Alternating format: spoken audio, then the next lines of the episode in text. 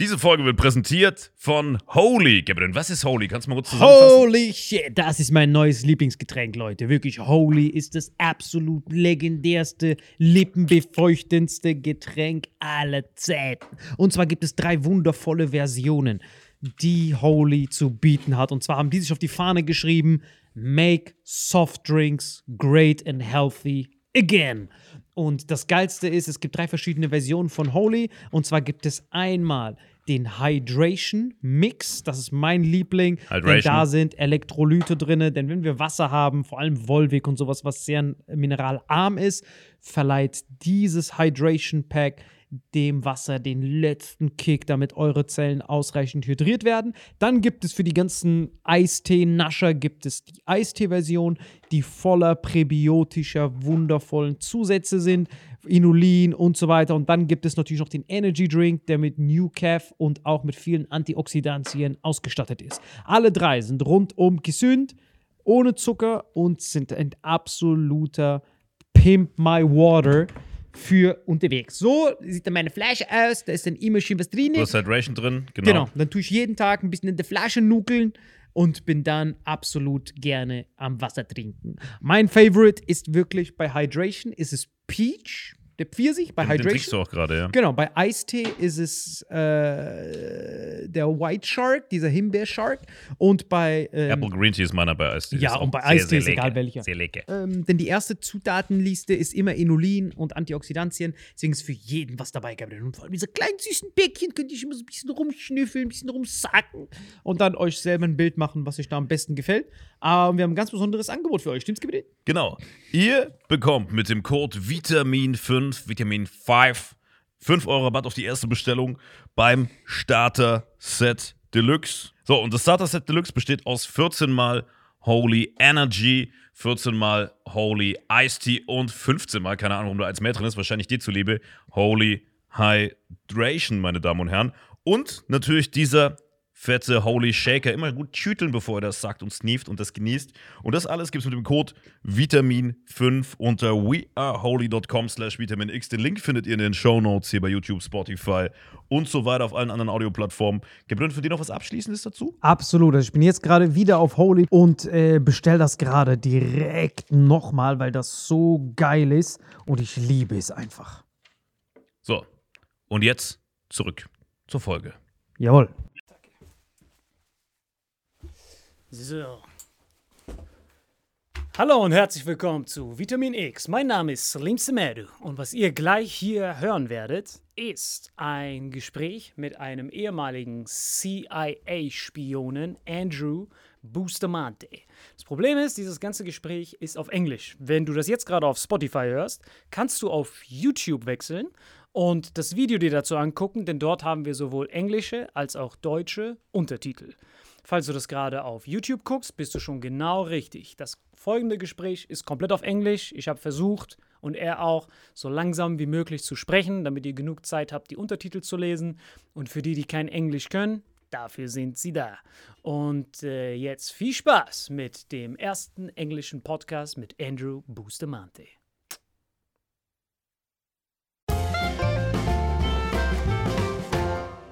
Hello, and Mr. Bustamante, Andrew Bustamante. Welcome to the German podcast Vitamin X. How are you doing? I'm good, Salem. It's good to be here, man. It's, I mean, what a great time to be alive, man. I listen to you somewhere on the web and then I write you on Instagram and now we're talking face to face. It's unbelievable, right? Yeah, it's awesome. It's funny, man. I've been getting so many Instagram messages. There was just something about yours. You were positive, you were funny, and you know, I don't, I'm not funny. So funny is very attractive to me. Oh, amazing. I'm gonna keep that in mind. That was I was so excited when you answered to me because I think I was actually one of the first ones who who listened to the podcast like immediately. Like Lex's podcast popped up, CIA spy, and I was like, I need to listen to this. And then when you came to the part where you said all the USA does is giving debt to Ukraine, and then I was like, I need to meet with him right now. And then I just gave it a shot. I never thought that you could answer, uh, that you would answer, and now I'm looking at you face to face, and now you kind of look like all of my uncles. It's unbelievable. well, we we need to get together. Just invite me to the next family reunion. Uh, do you go somewhere sometimes to Europe or Germany? I think you've been in Europe. Where have you been? Yeah, so I've uh, I've traveled a bit through Europe. Europe is actually one of the continents that I am least familiar with. But I was in Austria recently. I've been through Germany a few times. I spent a, a, a winter in Portugal. Uh, so there's, I mean, Europe is beautiful and it's comfortable, and I think that's why I stay away. I tend to look for places that are a little bit more uncomfortable and a little less beautiful. Oh, perfect. So, so just for all the listeners who may not be familiar, uh, can you just tell a little bit about your life and how you uh, uh, how you got to the CIA and all that stuff, just to make it a little wrap up so everybody is familiar yeah, absolutely. My name is Andrew Bustamante. I'm an ex covert CIA intelligence officer, and uh, I run a company now out of the United States called Everyday Spy, where I teach everyday people the same elite skills that I learned when I was with CIA. And it's been a joy and a pleasure because it's been it's been an awesome journey. People really want to learn. People are excited to to see through the eyes of a spy, and I think that's what brings me here today, Salem, to just pass that information, pass that experience, and uh, and share that knowledge.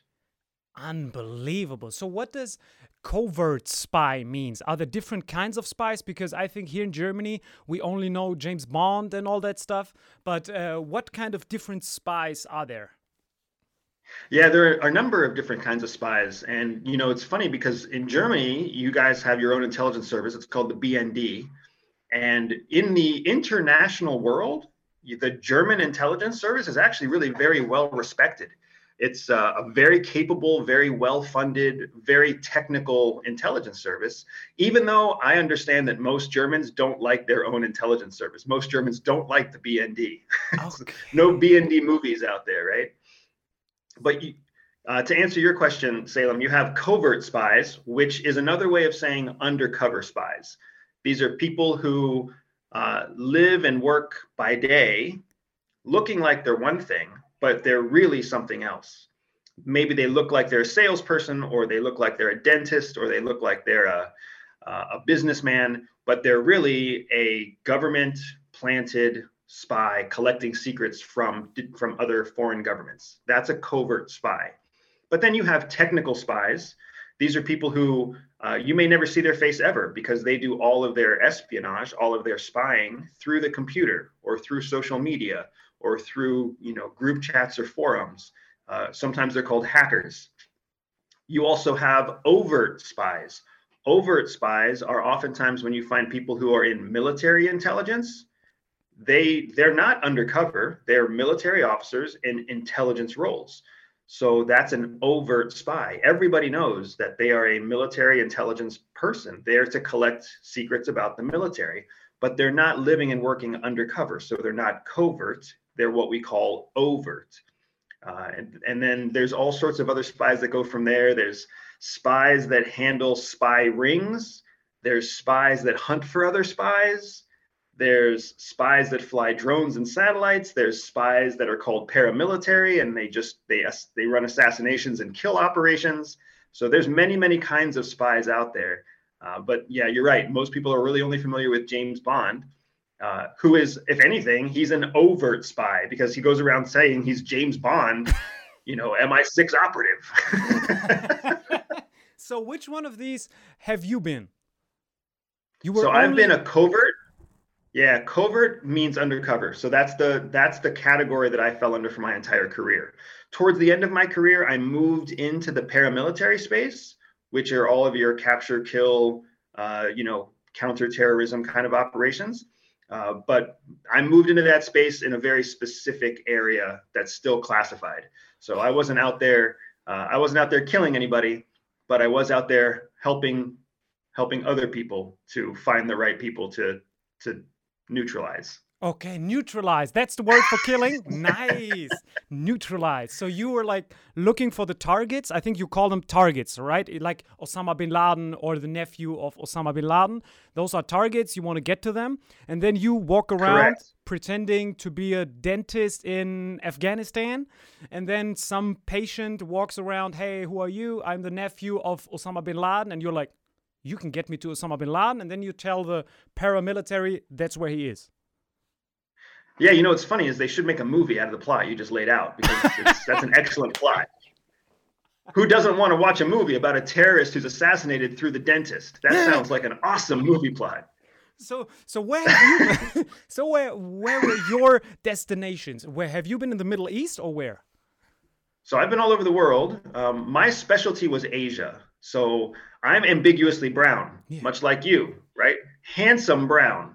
Okay. Handsome handsome brown in Europe and handsome brown in most Western countries gets attention.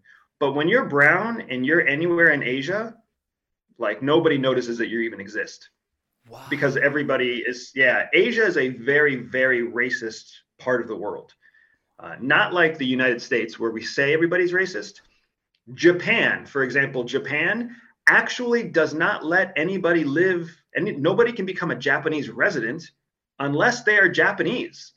Like that's as racist as it gets. You you cannot even live in the country if you are not japanese.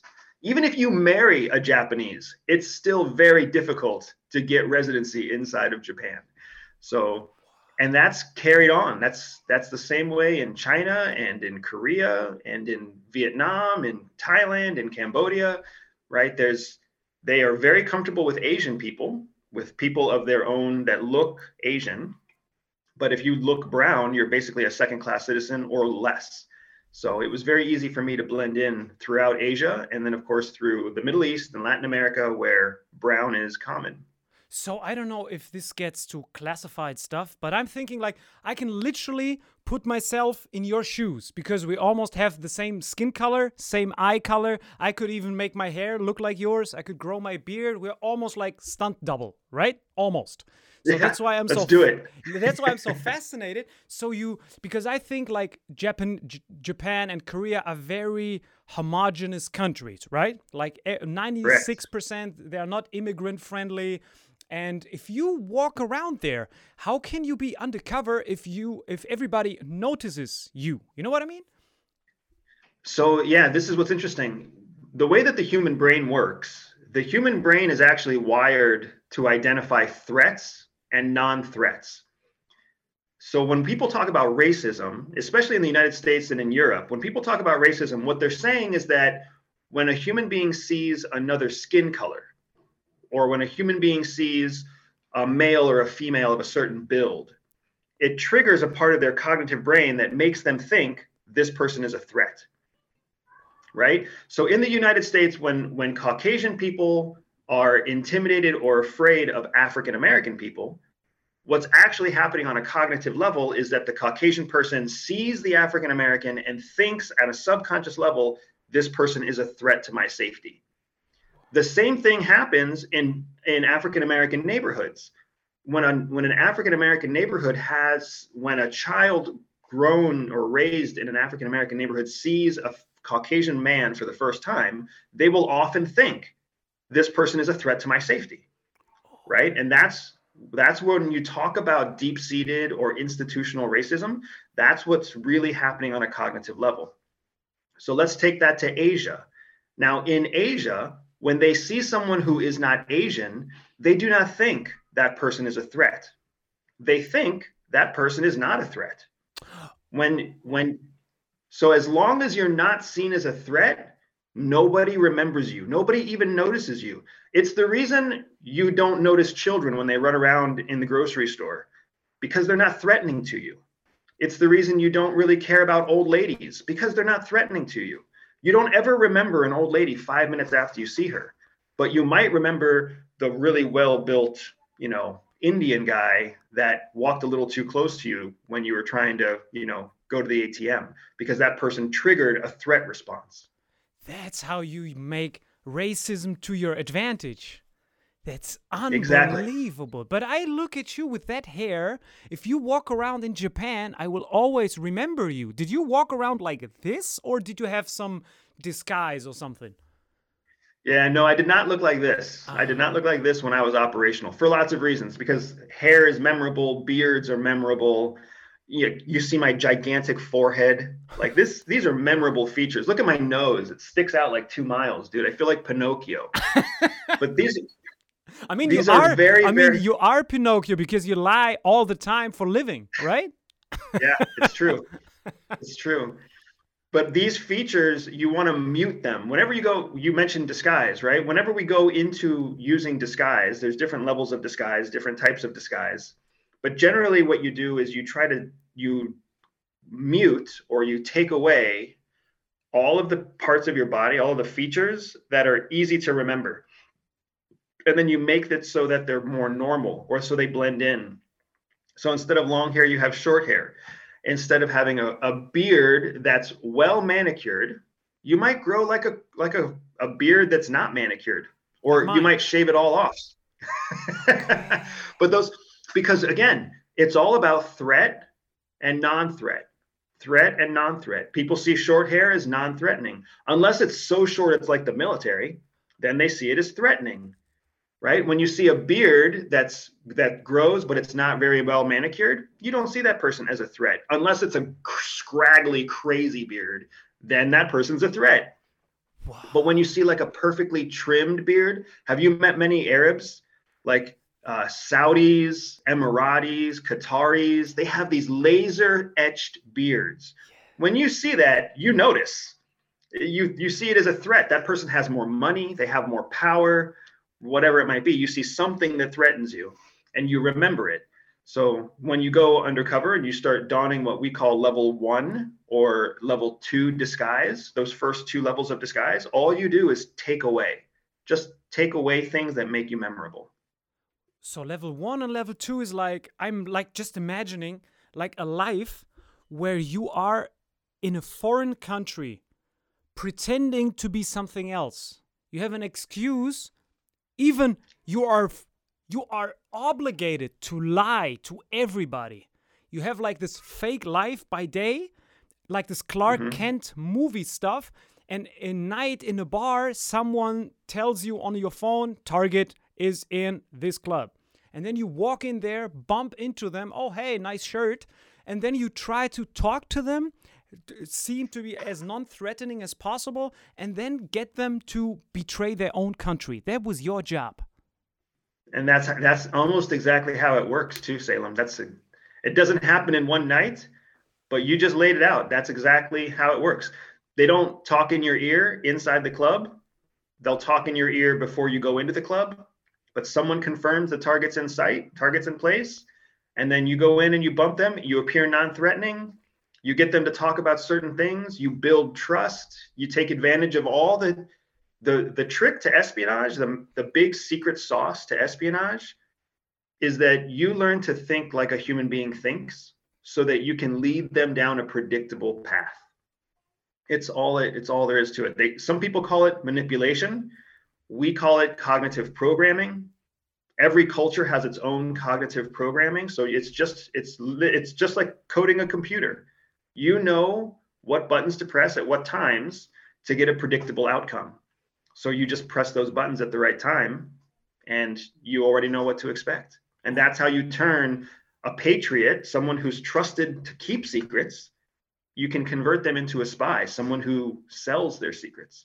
Oh my god, that is. So how do you apply for this? It seems like how do you get to because I want to join CIA today. This sounds unbelievable. I mean, I can be like, "Hey, give me the same stuff Andrew did. I cut my hair, I do everything. I just want to go around lie to people and have an it's it's legal to lie then, right? Because you're like from your own government, right?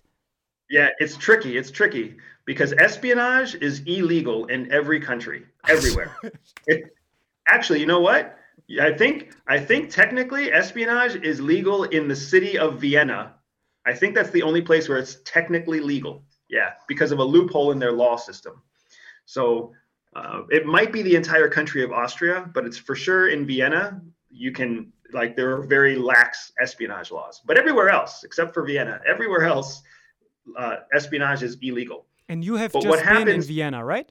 You have just been. Yeah, in I was Vienna. in I was I was in Salzburg, yeah, and I was in Austria. Okay. but uh but yeah but to your, to your point espionage is always sanctioned by your country the country that that employs you in its intelligence service they say your lying is now legal right? You can lie to the tax service you can lie to the police you can lie to all these people inside your country and we'll protect you because it's allowed. But don't ever lie to us about your job right? Like your job is to is to lie in other countries and steal secrets from other countries and bring that back to us. As long as you're honest with us we will let you lie to everybody else. But espionage on its own is not legal anywhere Wow. Okay. So if I want to become a spy, you said like if there is a ranking of um s- secret service, right? It's all it's all on the umbrella of secret service, right? So can the it's all under the um, Yeah. yeah it's all under the umbrella of intelligence service intelligence community Okay, intelligence community. So, like, you work for the CIA. So, do you automatically share resources, like with the BND, British, Mossad, and all that? Do you, are, are you all like a big family of liars, or is it like uh, everybody has their own secrets? no, it's a, I mean, dude, you're exactly right calling it a family because it's very much like a family. So MI6 and CIA and Mossad, let's just talk about those three. And BND. So, so BND, Mossad, CIA, and MI6. We're all brothers. Maybe we're all sisters. Or if you don't want to identify as a boy or a girl, we're all whatever, transgender peers, whatever you want to call us. Okay. But we're all equals. We're all equals, just like brothers and sisters in a family. So where we share secrets when it's beneficial to us. Just like sometimes you tell one brother something that you don't tell the other brother, or sometimes you'll tell your sister something you won't tell your brother because it benefits you.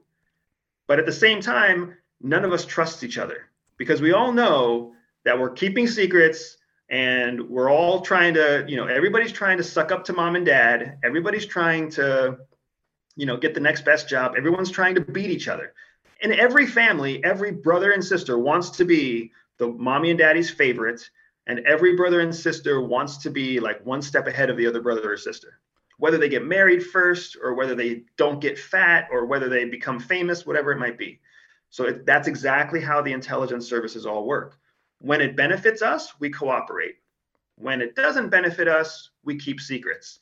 And we always still try to spy on each other because we want to make sure that we know if each other is being honest with us.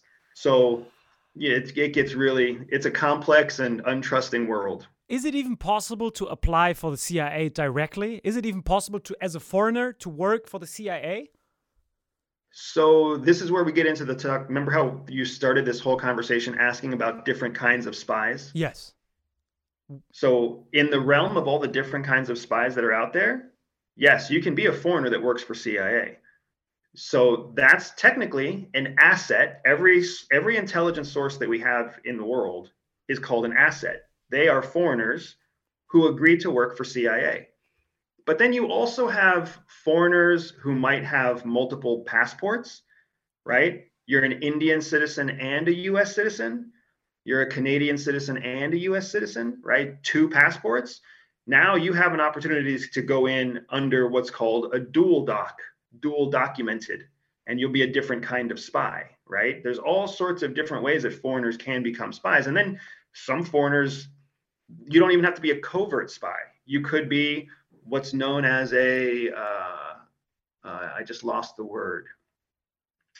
Um, there are foreigners who run their own spy rings, and then they'll sell their spy ring to a CIA officer, right? So maybe you're a Qatari and you have a ring of of Somali informants, and then CIA hires the Qatari spy leader to run their ring of Somali leaders, and now you know, it's it's a convoluted world. Take everything about business and stick it into like a movie, and you basically have all the different options of spies that are out there. Some spies produce spies that smuggle food in, spies that smuggle drugs out, spies that, you know, spies that uh, trade weapons, spies that you know uh, shut down drug rings. It's just it's an incredibly interesting world. So what happens like if you drive around as a spy and the there's some cop and and and and you're doing something that is illegal, but for the CIA in your own country and the police comes, do you just flick your CIA badge and they leave you alone or how does this work? So if you're undercover, yes, you don't carry a CIA badge. Ah, right. I would be such a sh- shitty spy. I would be like, in the first day or something, I, I would get caught because I think like I live right now because like I think if you could rank all those, I mean like if I try to make sense of all this, like United States was pretty much an isolated country before World War II, right? World War II was Correct. the first time they engaged with the whole world. And uh, all the other countries, Soviet Union, Europe, Japan, Asia, they all suffered from the war, destruction, their economies got smashed down, and the US kind of stayed untouched. So they could like profit from the war from the huge the, the, military industrial complex was born. All those weapons were shipped out. So the economy boomed kind of uh, and you lost of course some soldiers. That was the beginning of the whole new world order where the US was on top. And then you had the beginning of the Cold War with the Soviet Union. I think that's where I th- I think of spies because the US thinks, "Oh my god, they have nukes," and the Soviets thinks, "Oh my god, they got nukes." We got to find out if the nukes are coming or not. I think that's the first time I would think like the the the, the US government would Google up their Russian speaking citizens and then there would be like hey could you go over there and find out if maybe you meet khrushchev or something uh, or maybe you can work with nukes? Is there even a nuke operator? Other like how does this work? I mean like and then they send people over there but the same thing the Soviet Union thinks because they have we want to know what they're doing over there and they think it of course themselves all for national security. I think that's how the right. whole thing was born, right? Yeah, so I mean there's your answer yes and no. You are correct and you are incorrect in some places. Yes, please. So let me start with where you're correct. Everything that so especially coming out of World War II, you had you had Nazi Germany right? The Nazi Party trying to eradicate the Jewish race and then take over Europe. In to counteract that immense takeover, you had the Soviet Union, you had Russia and the United States pair up as a team. And along with China, as funny as that is, China and Russia and the United States all work together to fight Nazi Germany, right? And and, and Japan. The, and and Japan. Okay. So then fast forward to the end of World War II, and now Japan, their economy is destroyed. They've had two nuclear bombs dropped on them. The Nazi party has been destroyed. Germany is is absolutely poverty stricken again after World War One and then World War II. So Europe is liberated but totally destroyed. So there's really only two choices for new world power: Russia or the United States. Now, when that scenario happens, you would think, oh, well, why can't they just work together? Like they're the two strongest people. They should just work together. That's not the way it works because of something called the security dilemma.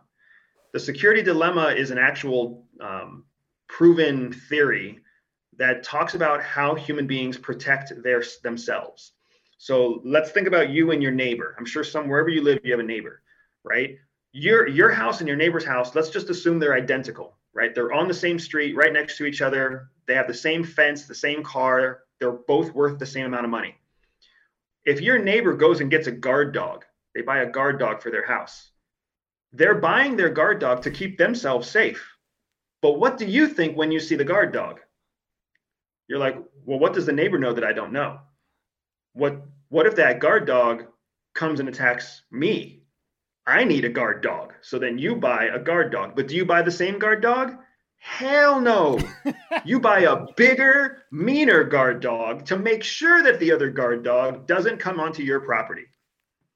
And then when your neighbor sees your guard dog, they decide that they're going to buy an electric fence. Then you buy an electric fence. Then they buy a gun. You buy a gun. They put up shutters. You put up shutters. And this is called the security dilemma.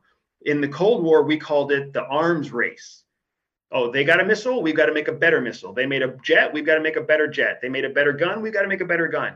It's it's natural human condition. It goes all the way back to our caveman days.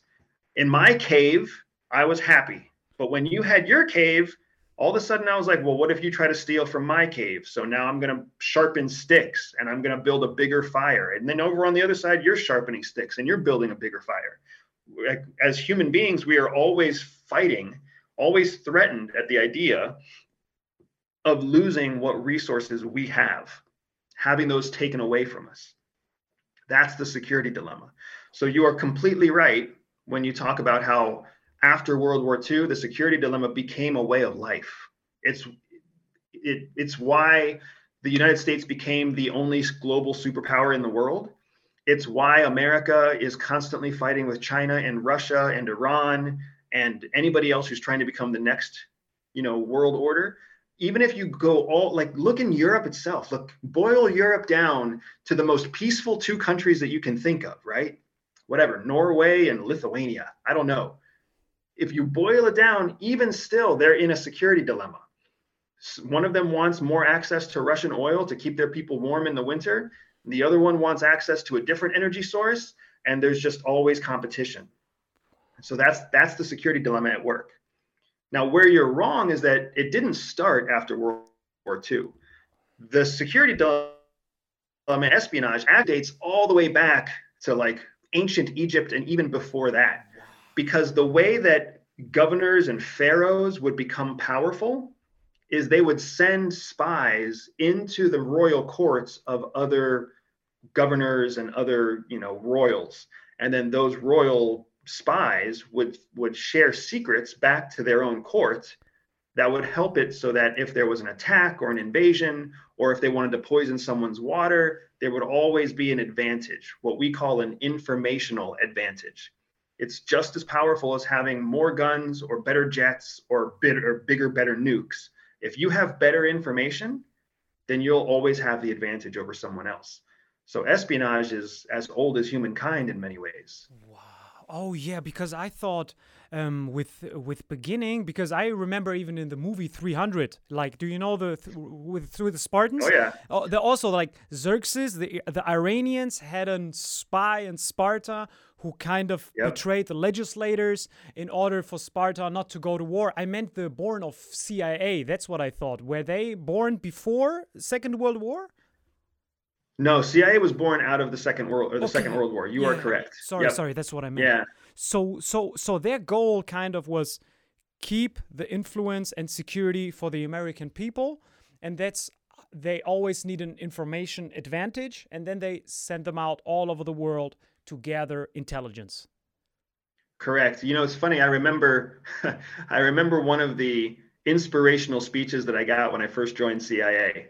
Um, I there was this this gigantic man. I mean, like a six foot six, heavy set man. Shitty spy, guy. right? Yeah. I mean, he'd look he'd blend right in if he was in Norway, but he's gonna stick out like a sore thumb if he's in, you know, Senegal but uh, but he gets up in front of the in front of our training class, and he gives this big inspiring speech. And I'm telling you, Salim, like I was inspired. We were all inspired by this speech, and the whole message of the speech was how important CIA officers are to ensuring what he called American primacy. American primacy. Now, the word primacy means prime, number one, top, right? So here we are, a whole group of maybe 200 new recruits getting all gung ho about this speech where the purpose of CIA is American primacy. And in that moment, I remember thinking, somewhere there's 200 Russian recruits sitting around hearing about Russian primacy. And there's 200 Chinese recruits sitting around hearing about Chinese primacy, right? It's just and and But that's just they- a powerful But but but would they use the Powerful idea. word? But would they use the word primacy? I think they would be like secondacy and stuff, right? Because I mean, Well, I don't think it. I don't think in so. This is what's so fascinating. In some countries, in some countries, they're using the word primacy, like Russia and the U.S. and China. They're all like, "We've got to be the top. If we're the top, we we are always safe." But then in other countries like Israel, they're not using primacy. They're using survival. Ah. Right? We we have to be the best so that we can survive right? Because Iran is pursuing nuclear weapons specifically to eradicate Israel. So for Israel, they don't need to be the best. They don't need to be the first. They need to be the, the most vicious to, to ensure their own survival. they're also But born yes, then from you've got- Second World War. Yes, because uh, Yeah, exactly. was- But then I'm sure you've got countries like the BND, right, or the DGSE in France.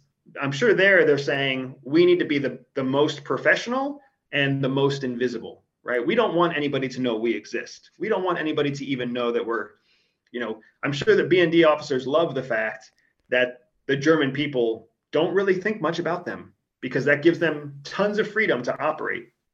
Wow. So so if you could rank, I I know it's a shitty word because of the primacy, but besides CIA, of course, I I- think I'm pretty sure you're of the opinion that the CIA is the top intelligence gathering agency. But after that, who are like the if you could if you could start a new country today on a foreign island, you you're on Antarctica right now, or Siberia is a new country now, and you are the president. Which of the all the intelligence agencies you know would you would you try to emulate in order to make sure that your new country is safe? Yeah, that's a great question, Salim. I'm glad the way I'm, I like the way you asked it too. So we have this game in the United States that we play sometimes because the United States loves fast food. Fast food is horrible food. It's horrible food. And I know McDonald's is all over the world and you know everybody has fast food of different types. But sometimes in the in the United States Americans will actually say, "Oh, we like McDonald's french fries with you know, Wendy's hamburgers and whatever else, Taco Bell hot sauce. So we'll mix and match our our fast food to make the perfect meal. So that's what you're. I'm, I'm going to use. I'm going to do the same thing with intelligence services, right? Yes. yes. Yes, exactly. I totally get So it. if I was to make- Amazing example. Like, do you learn this in CIA? I always, I, I, I listen to your podcast. You always have like an answer that you get out so quickly, but you always have the perfect visuals. Is that like something that CIA taught you? Speak in pictures so you grab the imagination of your potential target, or how do you learn this? Like, I, I, Yeah, I asked you something and you're like perfectly that every child could imagining it. You're, you're like a teacher and mentor, everything all at once. Is this all CIA skills? Yeah, that's all CIA skills, man. So when it, because just to go, I mean, let me go backwards a little bit. CIA teaches us that when you're talking to someone, anyone, when you're talking to a millionaire or when you're talking to, you know, a homeless person, you want to talk to everyone through as common a language as possible. And the most common language is visual language. That's the most common way of, of talking to somebody, right? If I hold up a pen it doesn't matter what language you speak or what level of education you have, you know what this is. So the next best thing to holding up a pen is to say it's like a pen, right? Everybody, oh, I can everybody can relate to a pen. We actually have an exercise. We have an exercise that we learn when we go through spy school called uh, Tell Me Like I'm Five. That's what the exercise is called, right? Talk to me like I'm five, meaning of five years old. And that's how you can just boil down very complicated things into very simple things if you talk to someone like they're five years old. It's So- ama- same comedy rules. And I- That's exactly the comedy rule. If you have a joke premise, you need to be as as as as as as as relatable and as easy to understand as possible in order to get the most audiences to laugh at that joke. That's why I'm so fascinated when you said I'm not funny. You have all the perfect skills to be hilarious because because because you always drew the pictures like with McDonald's and stuff. Now I'm imagining your answer that we are about to get is like I want to get the, the fries from Mossad, I want to get the uniform from BND. It's like amazing. Like CIA, I mean, this is like real skills. Like in usually in public education, you always have teachers who failed at their jobs and now this is like a cop out and they teach who they themselves are second class and then they they just teach shitty. But i see uh, you're like the perfect personification that those teachers you had they they, they not just prepared you for cia they prepared you for life. Like wherever you get dropped in whatever country you will find a way to survive and proliferate because you have all the human skills perfectly on fleek it's unbelievable You, know, it's funny. I mean, I don't, I don't take any credit for that, man. It's all it, CIA is an idiot-proof organization. They they they have a way of taking anybody. They can take anybody, man. They can take anybody and they can turn them into a spy. The whole reason that they have an application process and an interview process, the only reason they have that is to make that process quickly, right? Because if you can create a spy in three months, then you should create as many spies in three months as you can. But if it takes you two years, that just there's it's not feasible to take two years to create something you could create in two months. So if you're a CIA recruiter and you see all the people, like which character traits and which which which like which like skills are you looking for in order to get this spy in a short as possible time to get him on the field? Like what kind of pre-existing conditions does he have to be? So you're looking for people who are uh, you're looking for people who are intelligent, obviously, right? They haven't damaged their brains significantly. I mean, they don't mind if you've done marijuana. They don't really care if you've experimented with drugs. But if you're drooling on yourself, you're, you're not going to make a good fit, right? It's just that's that's there's such a thing as too much. So they're looking for people who are intelligent. But I think the bigger things that they're looking for is they're looking for people who have a very pragmatic point of view. So let me give you a, this is an example I like to explain to people, right? They're looking for things for people who are morally flexible or ethically flexible. Most of us think of ourselves as really rigid in terms of morals and ethics, right? Like if I were to look at you and I were to say, would you ever kill someone? Would you ever just like, would you ever just go down the street and stab someone in the heart? Oh yeah, hundred percent. Most like like like if he is about to blow up the twin towers again, I would not hesitate, right? now, now what if he was just a random guy going down the street? Oh no. What if he was a guy that cut you off in line? No, no, no, no. That's i, I would not. Right? it, No. So most of us, most of us say, I would never hurt anyone. I would never kill anyone, right? But then you you look that same person in the face and you say, what if that person was hurting your mom? What if they were beating your mother on the ground? Would you stab him then? There are still some people who would say, "Oh no, I would call the police," or "Oh no, I would, you know, I would step in front of my mom, or I would try to pull him off." Right? And then there's then you you keep ramping it up. Like, well, what if he was about to? What if he was wearing a bomb, walking to the center of the the, the twin towers or whatever, the state capitol? Would you stab him then? And, and there's still people who would say, "No, no, I can't stab him. He hasn't blown himself up yet. He hasn't done any damage yet." Right? So there's lots of people out there who are very rigid in their in their morals, very rigid in their ethics. That's not going to make a good spy. But what you just said, where you were like, "Oh yeah, 100%, I'd stab a guy." You just basically said, Salim, you just said that you would stab a guy walking down the street wearing a bomb who hasn't committed a crime yet. Yes. Oh, who has not? Okay, I see. I think it's But fascinating. you just said you just said you would stab an innocent person. Oh, yes. That- That is morally flexible, brother. So I'm a good That's- spy You're, you would make a very good spy. because we had in Because- Germany. We after 9/11, we had in Germany this law: if on a plane there are terrorists and they're about to crash the plane into a building, should German military be allowed to shoot down that plane because they know that they are gonna drive into something? And the president of Germany he always has to sign the law in the end. And then he refused to sign that because he said we cannot kill people because of hypotheticals. And then he declined that law. And to this day we are not allowed to shoot down planes who are like captured by terrorists i think he was morally Right. rigid Yeah, and it's and there's there's a strength to moral rigidity. There's a there are some places where you want that because like in the justice in the court system, you want very rigid rules in the court system because you're deciding whether people are innocent or guilty. You want to make sure that that's very very clear. But because you have the court system where things are so clear, you have to also have kind of the black market.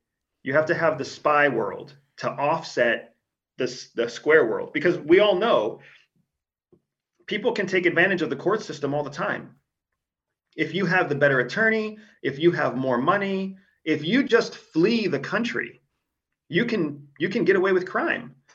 So the only way that you basically stop that from happening is by having another arm of government, another area where they can work essentially outside of the court system. In the United States, we say we have three branches of government. We have an executive branch, we have a legislative branch, and we have a judicial branch. Three different branches. And we always talk about how the three branches have to work together to keep each other in balance.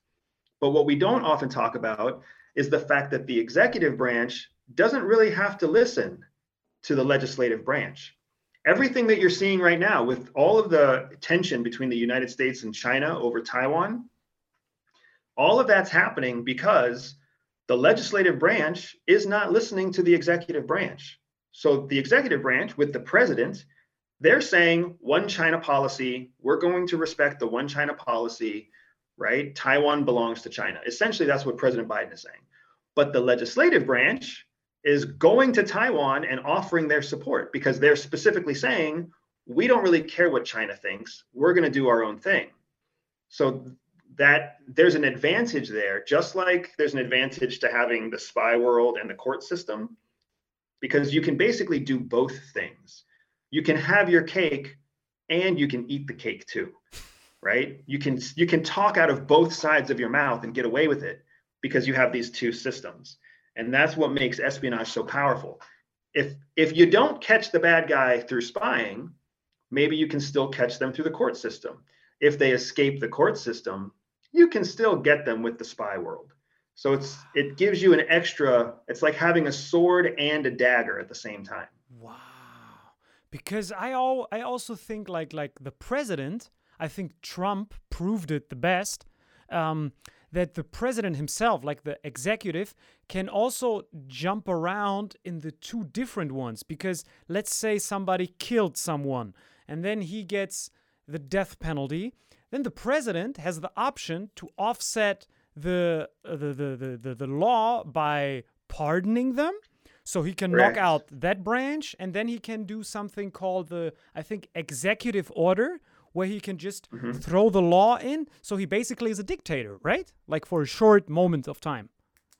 you know it's funny because president trump is the one that i i personally really liked that president trump became the president because when when trump became the president all of our problems became very obvious before we had all the same problems before president trump. We had problems with bush. We had problems under obama. We had problems with reagan. We had problems with everybody. But nobody paid attention to it until president trump. Then everybody paid attention. So you are exactly right. The, the executive can make an executive order, which puts something into law without needing the legislative branch. The executive can indi- can individually use a use what's known as a presidential finding to execute covert action on his own direction. That's how President Obama was able to kill Osama bin Laden he didn't ask anybody's permission. He just used a presidential finding to run his own personal private covert action through CIA to kill Osama bin Laden, right? CIA There's- only listens to the president. Correct. CIA falls under the executive branch. Yes, something else that people don't understand. And then, just like you said, the president, the court system can say someone is guilty, and the president can come in and pardon them. So, like the executive has the ability to to bypass and shortcut any part of the system they choose, right? And then, even worse than that, you've got you've got our in the United States, you have the legislative branch, which is our senators and our congresspeople. And for the for decades, senators and congressmen have been trying to push more responsibility to the executive so that they don't have any responsibility because they have to get, you know, they have to ask for people to vote them in every two years or every six years. So it, they're always campaigning instead of actually working. So they wanted the president to have all the responsibility. Well, then President Trump comes in and he's like, sure, I'll do everything. And he just does it all wrong. But that puts a huge light. Like it's, a, it's, it's like when you have a zit on your nose yeah. and then you're on camera and the spotlight is shining off your nose. You're like, this big zit. I've always had an ugly nose, but this is President Trump right here. This, now the whole world can see my ugly nose. Right. So, so I I find it fat. I cannot actually, but maybe you know the answer because I'm dying for it since I'm a kid. Like the president does all the stuff. He gets elected because the also the Congress people. I think like Nancy Pelosi is like there forever, right? She's there for all the presidents, and then and then and then like all those Congress people, they never change. Because I watched House of Cards, and I could and I thought to myself, this can never be the reality.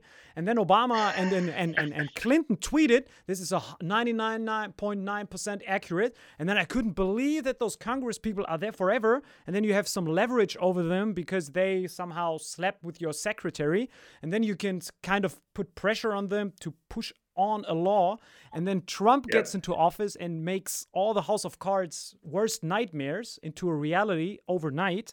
So I thought, man, this system is so fascinating because I could not believe that the president just walks into the Oval Office. He, he does his oath.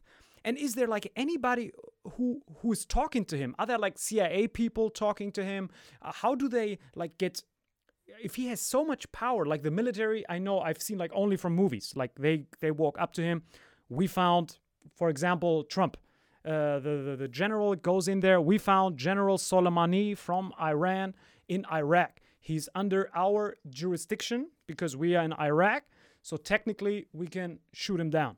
So and then right. Trump, like in the middle of the night, like little sleep in his eyes with his little potato chips on his shirt says yeah go ahead and kill him. Is this how this is because the time zones are crazy because like in the middle of the night they wake him up mr president we got him. Should, should we shoot him? Yeah yeah yeah just do it go ahead and then he continues to sleep. Is this really how it works? So it's not quite that's that would make another good film. It's not quite like that. It is close. It is close I think the most depressing part of having a conversation with a comedian is how accurate you are. it's it tells me how laughable the entire the entire uh, my entire career was. But my point.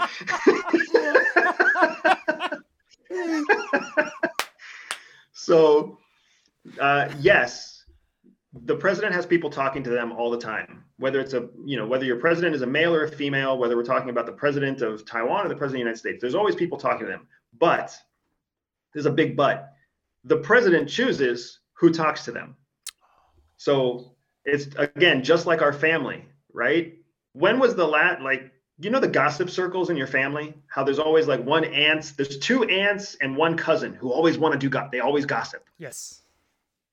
When they end up spending so much time talking about the same thing that they just become wrong. Over time, you're like, you guys are gossiping about things that aren't even real the problem with the presidency is the president gets to appoint the positions of leadership in his entire office. So he can appoint who's going to be the Secretary of State. He appoints the director of CIA. He appoints all these different officials. And now it's basically just, you know, a, a hen circle. It's a gossip circle. And it's very hard for new information to find its way in. Now, sometimes, sometimes the people fight back right? Sometimes people insist on saying, let me tell you the way it really is. President Trump was a good example of this.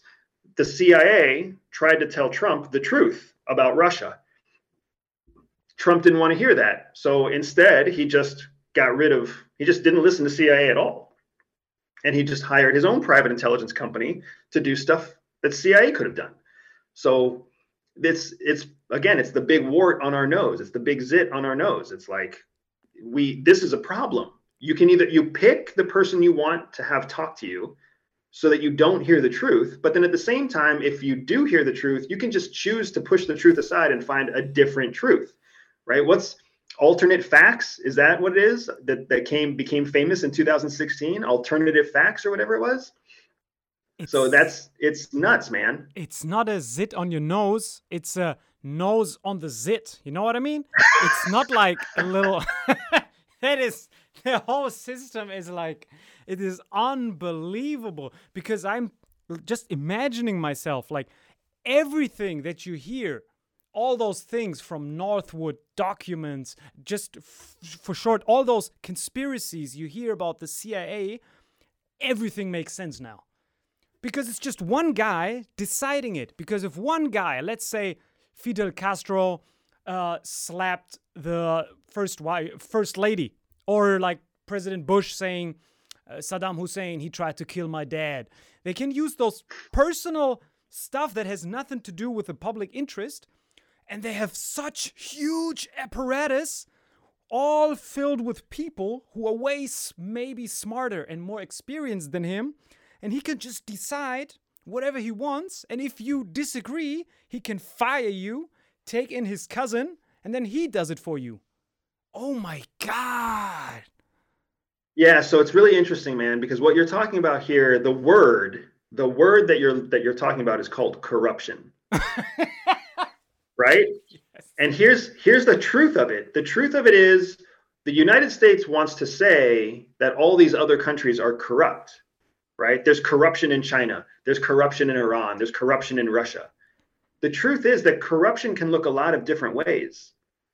And when you've got a bunch of people doing what you tell them to do because they're trying to protect their career or they want a promotion or they want to make sure that you know they make you happy so that they can get the next best assignment that is also a form of corruption. It's not the same thing as i'm going to give you $5000 to vote for me. It's not the same thing as do this or else i'm going to kill your family.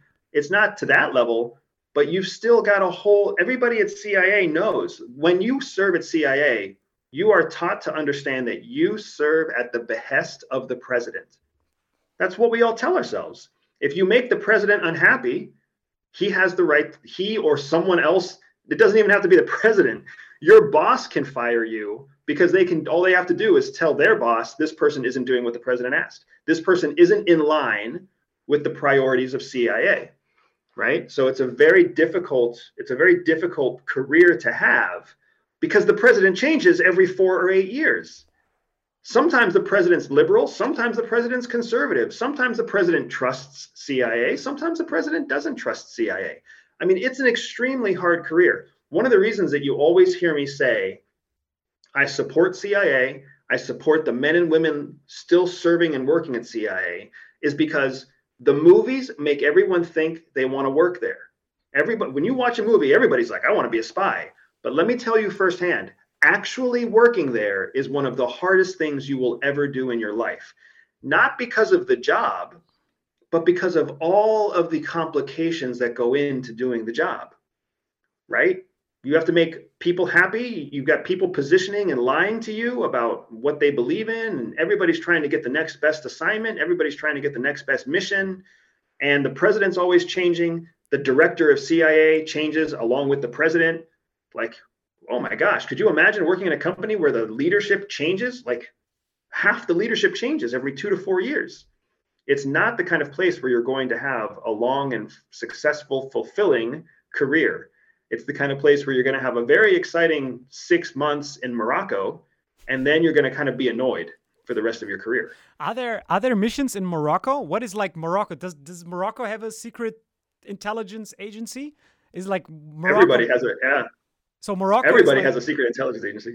So you have been in Morocco because I'm like I'm like from Morocco, but I've never even the with the BND you surprised me. But now because you said Morocco, I th- I thought like what kind of ro- role do they even play? Like do they have a intelligence agency and stuff? So I don't I don't know the name of the Moroccan intelligence service off the top of my head, but for sure they have one. Uh, and Morocco is a, I mean, Casablanca is a very important place when it comes to the straits between Africa, North Africa, and Europe. And then it's compared to the rest of Africa, Morocco is pretty civilized, right? Uh, it's a fairly stable country. So when you when you think about protecting Europe from Africa, you've got Tunisia, you've got Morocco, you've got Egypt. You have to rely on those partners, right? And of course, all of the Moroccan government wants to stay in power. They don't want their people to be attacked by terrorists. They don't want, you know, so they that's the reason that most countries have an intelligence, a secret intelligence service, is to protect their own people from outside threats. Wow. Because That doesn't mean they have a lot of money, but that means that they're there. They have those spies with like the newspaper and those two dots like circled out and they look into the white house like and they're just waiting for the president to slip up because i'm They thinking use smoke signals. Yeah. Smoke signals instead of walkie talkies. Yeah. they just yell into the white house give me some secret because i'm imagining like just just because of trump is so fascinating to think of because now i never see the us president the same because I know, I know uh, it's it's it's. I'm so glad that all of your missions went out well and you came out of it to tell those fascinating stories. But then to think that a guy like you, who has all those skills, has to listen to Trump or whoever is scary as hell. Like you have all those competent avengers of intelligence, and there's a popular contest. And then this dude, whoever is in there, you have to listen to him. If not, you get fired. It's. I have goosebumps right now. So what's crazy, man, is since 2016, since Trump took office in 2016, it took about a year after he took office. So 2017, CIA has been struggling to keep good talent in place.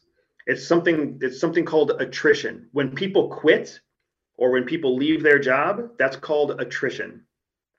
And CIA has had record-breaking attrition since about 2015 my wife and I, my wife is also former CIA. She's also an ex covert intelligence officer like me. We both left in 2014, right as it was starting, because we're a different generation. I mean, we're like you, man. It's we want to pursue, we want to do what we want to do. We want to have a fulfilled life. We want to build a family, build a career. We want to travel the world. We don't want to do the same thing that other people tell us to do for the entire for the rest of our life. That's not our generation when you work at CIA, it's the exact, I mean, that is the dead center of do what other people tell you to do, whether you like it or not. So career wise, we just we knew it wasn't going to be a good fit. We wanted to grow a family, we wanted to travel the world, like we wanted to have different experiences. So when we left in 2014, what we didn't know is that we were on the front end of a huge attrition curve. So when we left, CIA was losing about one officer a month. So one officer a month comes out to about 12 officers a year. So 12 undercover officers per year leaving. By the time that the Afghanistan debacle happened just a few months ago, when we left Afghanistan, CIA started losing one officer a day. Hundreds of officers a year quitting because they didn't want to work there anymore, right? During those Trump years was some of that was all of the lead up, all of the the ramping up, the increasing in attrition as people were career analysts, career tech officers, career disguise people, career officers uh, serving overseas. They realized like the president wasn't even listening to them. The president wasn't funding their operations. The president didn't care. So those people left. They they gave up their careers after 3 years or 13 years or 23 years because what's the point? What's the point in serving a government that doesn't have a place for you or if you create the best analysis in the world, your analysis sits on a shelf and never gets read because of politics. And that just makes people want to leave. And now it's especially funny if you watch CIA now, because now CIA's recruitment drive, they're trying to recruit back all the people they lost, but they're trying to do it in a very liberal world. So, like every time you see a CIA ad, it's very, it's like, it's got to have a rainbow flag. It's got to have somebody in a wheelchair. It's got to have like It cannot have a white person anywhere in the picture. It's hilarious because you realize they lost all these people and now they're not even trying to find the best. They're trying to fit this agenda that's been directed by the administration. It's just incredible. Oh my god. That so if you have Bustamante land, right? And you want to cook up your intelligence. So which now we saw all the flaws and all this stuff. So which how would you mix your perfect intelligence agency to make Bustamante land safe? So I'm gonna take. I, have got to start with Mossad. You got it. Mossad is like the salt, right? So, or even better, Mossad is like what makes it spicy. So you, we're gonna take, we're gonna take the viciousness, and we're gonna take the the fearlessness of Mossad, right there. That's our spice. That's our pimento, our spicy pepper, right? And we're gonna drop that in there. We're gonna take uh, CIA's range of capabilities, the fact that they can do everything from human collection to technical collection, and it's all under one roof. I'm going to bring that in. That's going to be like the flour in the dough, right? So this the spice is there when you need it, but the flour is what makes up the bulk of stuff, right? I want to take I want to take the DGSE and I want to take the funding from DGSE Which because country France is that? puts which, which which country is DGS? France. France. France. France puts a ton of money into their intelligence service because what nobody realizes is that France is out there stealing all the best economic and industrial secrets of the world. Was? France is, yeah, they're fantastic at corporate espionage, industrial espionage, and economic espionage. That's pretty much all they focus on. And they're- sorry, sorry, they're rewind excellent that. Sorry, sorry, say again.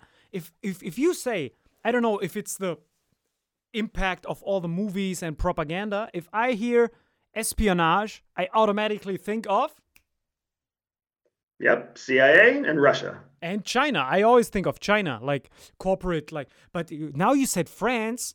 I'm I'm totally flabbergasted right now. So France is like feared amo- in the United States for them to steal corporate secrets. Not just in the United States, everywhere. I guarantee your German, your German industrial leaders all know that they can't trust the French. So how did Yeah, this? it's it's well, how did this start? it's bec- it's because of what so there's two different MOs. MO stands for modus operandi. MO, when you hear it in a movie, modus operandi. It's it it's uh, your style of how you do something, right? So there's two main styles for espionage. There's the Russian style, and then there's the Chinese style. Those are the two big styles. Russian style, and this is what people don't realize. Russian style means that you're so good at what you do that you never get caught. Russia never ever gets caught.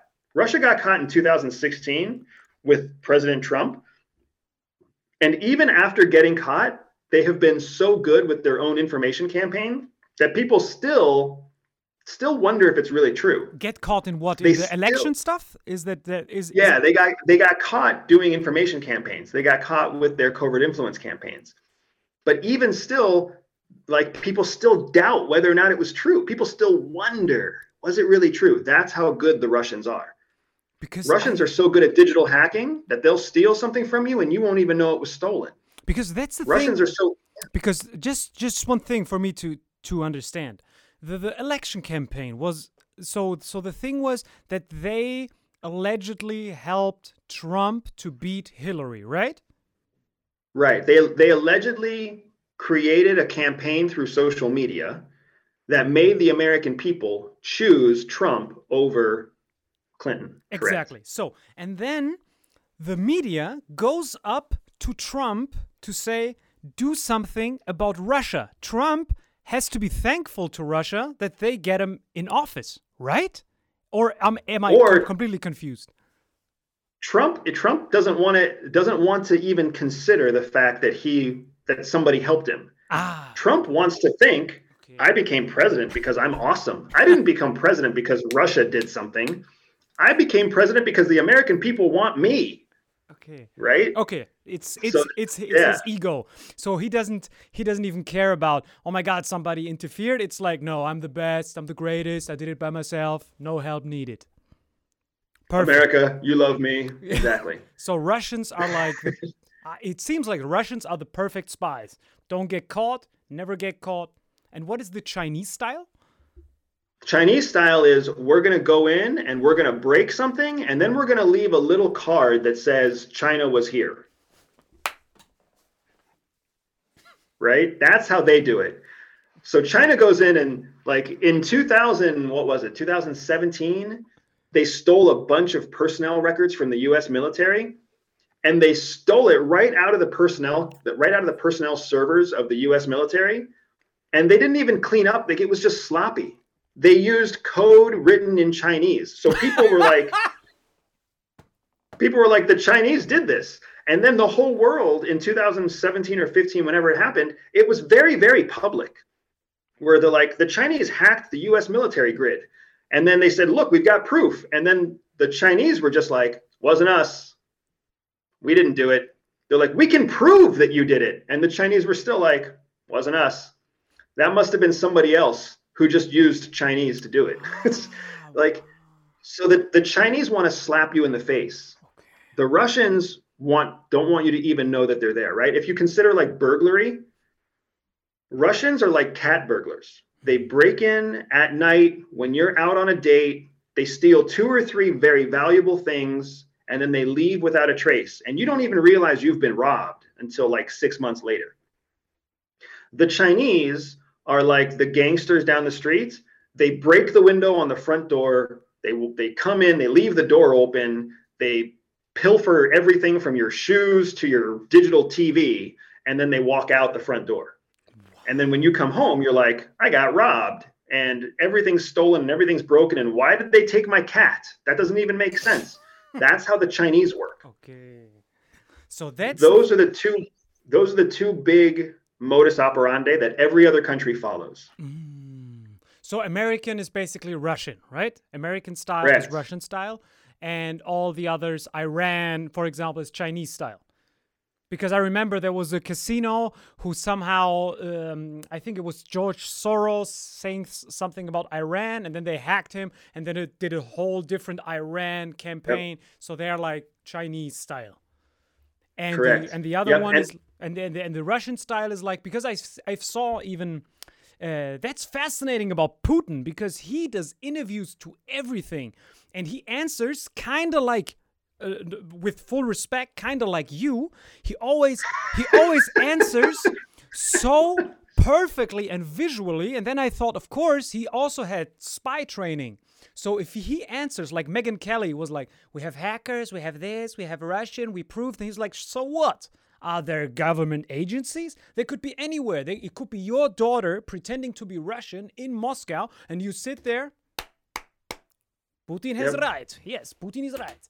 So that is fascinating. so even you have all the evidence, you can still not pinpoint it to to to, to anybody. But the same is like for the US. Like for the US, you would never hear them. That's the, the only time I heard about US hacking, because I know you have a very strong opinion on this, is like with, um, I think two times. First, it was with Teresa Gun. Do you know her? Teresa Gun? Or Katharina I've heard the Gun? name. Yeah, he, she was like, um, she leaked, uh, she, she, she worked for the British CIA. I don't know what the name is, like British CIA. And then uh, she somehow wrote transcripts. It was right when the US wanted to go to war to, with Iraq, but they didn't have the UN majority. They did not find any weapons of mass uh, stuff. And then uh, there were different, like the UN Security Council is like five, uh, five. Um, how is it called? The five members who are always there.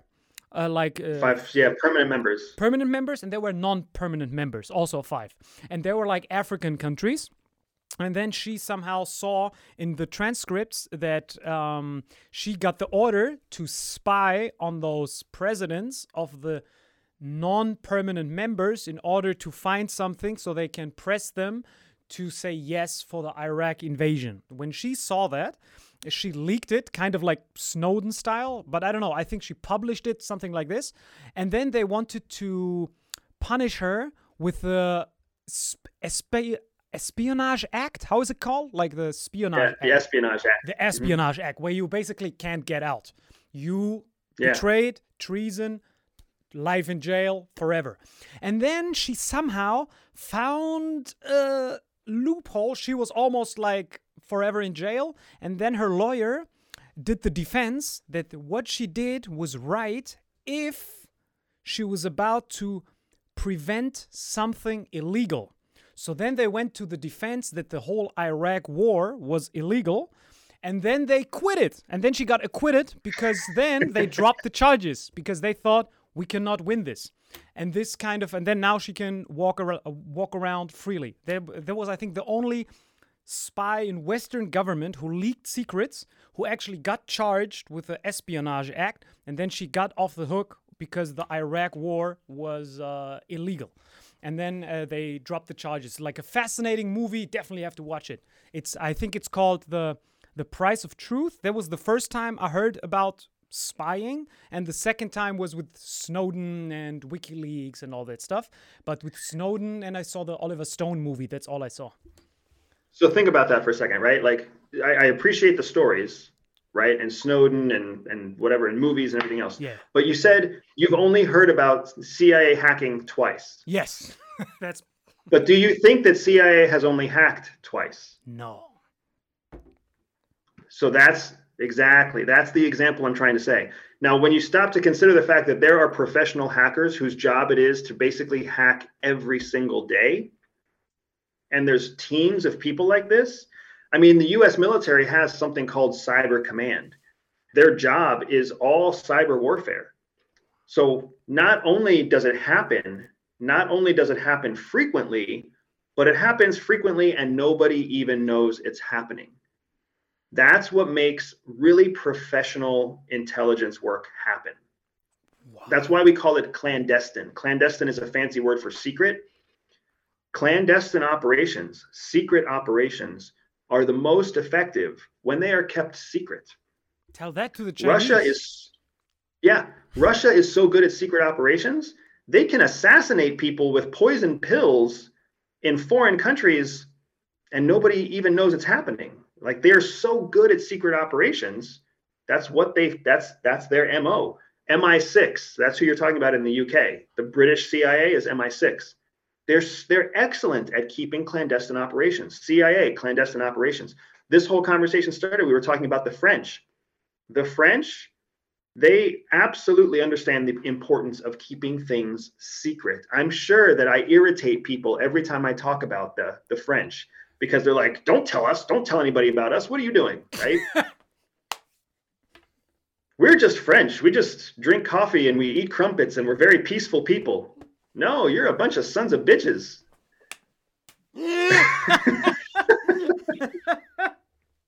because also like i think the whole cyber warfare started actually with the stuxnet virus right there was like the It- the genie out of the bottle moment Correct. It had been it had been in place long before that, but Stuxnet went so public, even though it was successful, it became so public that now Genie was out of the bottle, just like you said. unbelievable because because then i know the like the like the root the because just for the people who don't know stuxnet it was basically a virus in a iranian nuclear power plant that made the power plant destroy itself that was basically the virus right and then they somehow detected it and that started the whole new arms race but this time in cyberspace it was kind of like the hiroshima bomb for nuclear weapons but this time it was for cyberspace Right. And then one one thing further with Stuxnet, the reason Stuxnet is considered so effective is because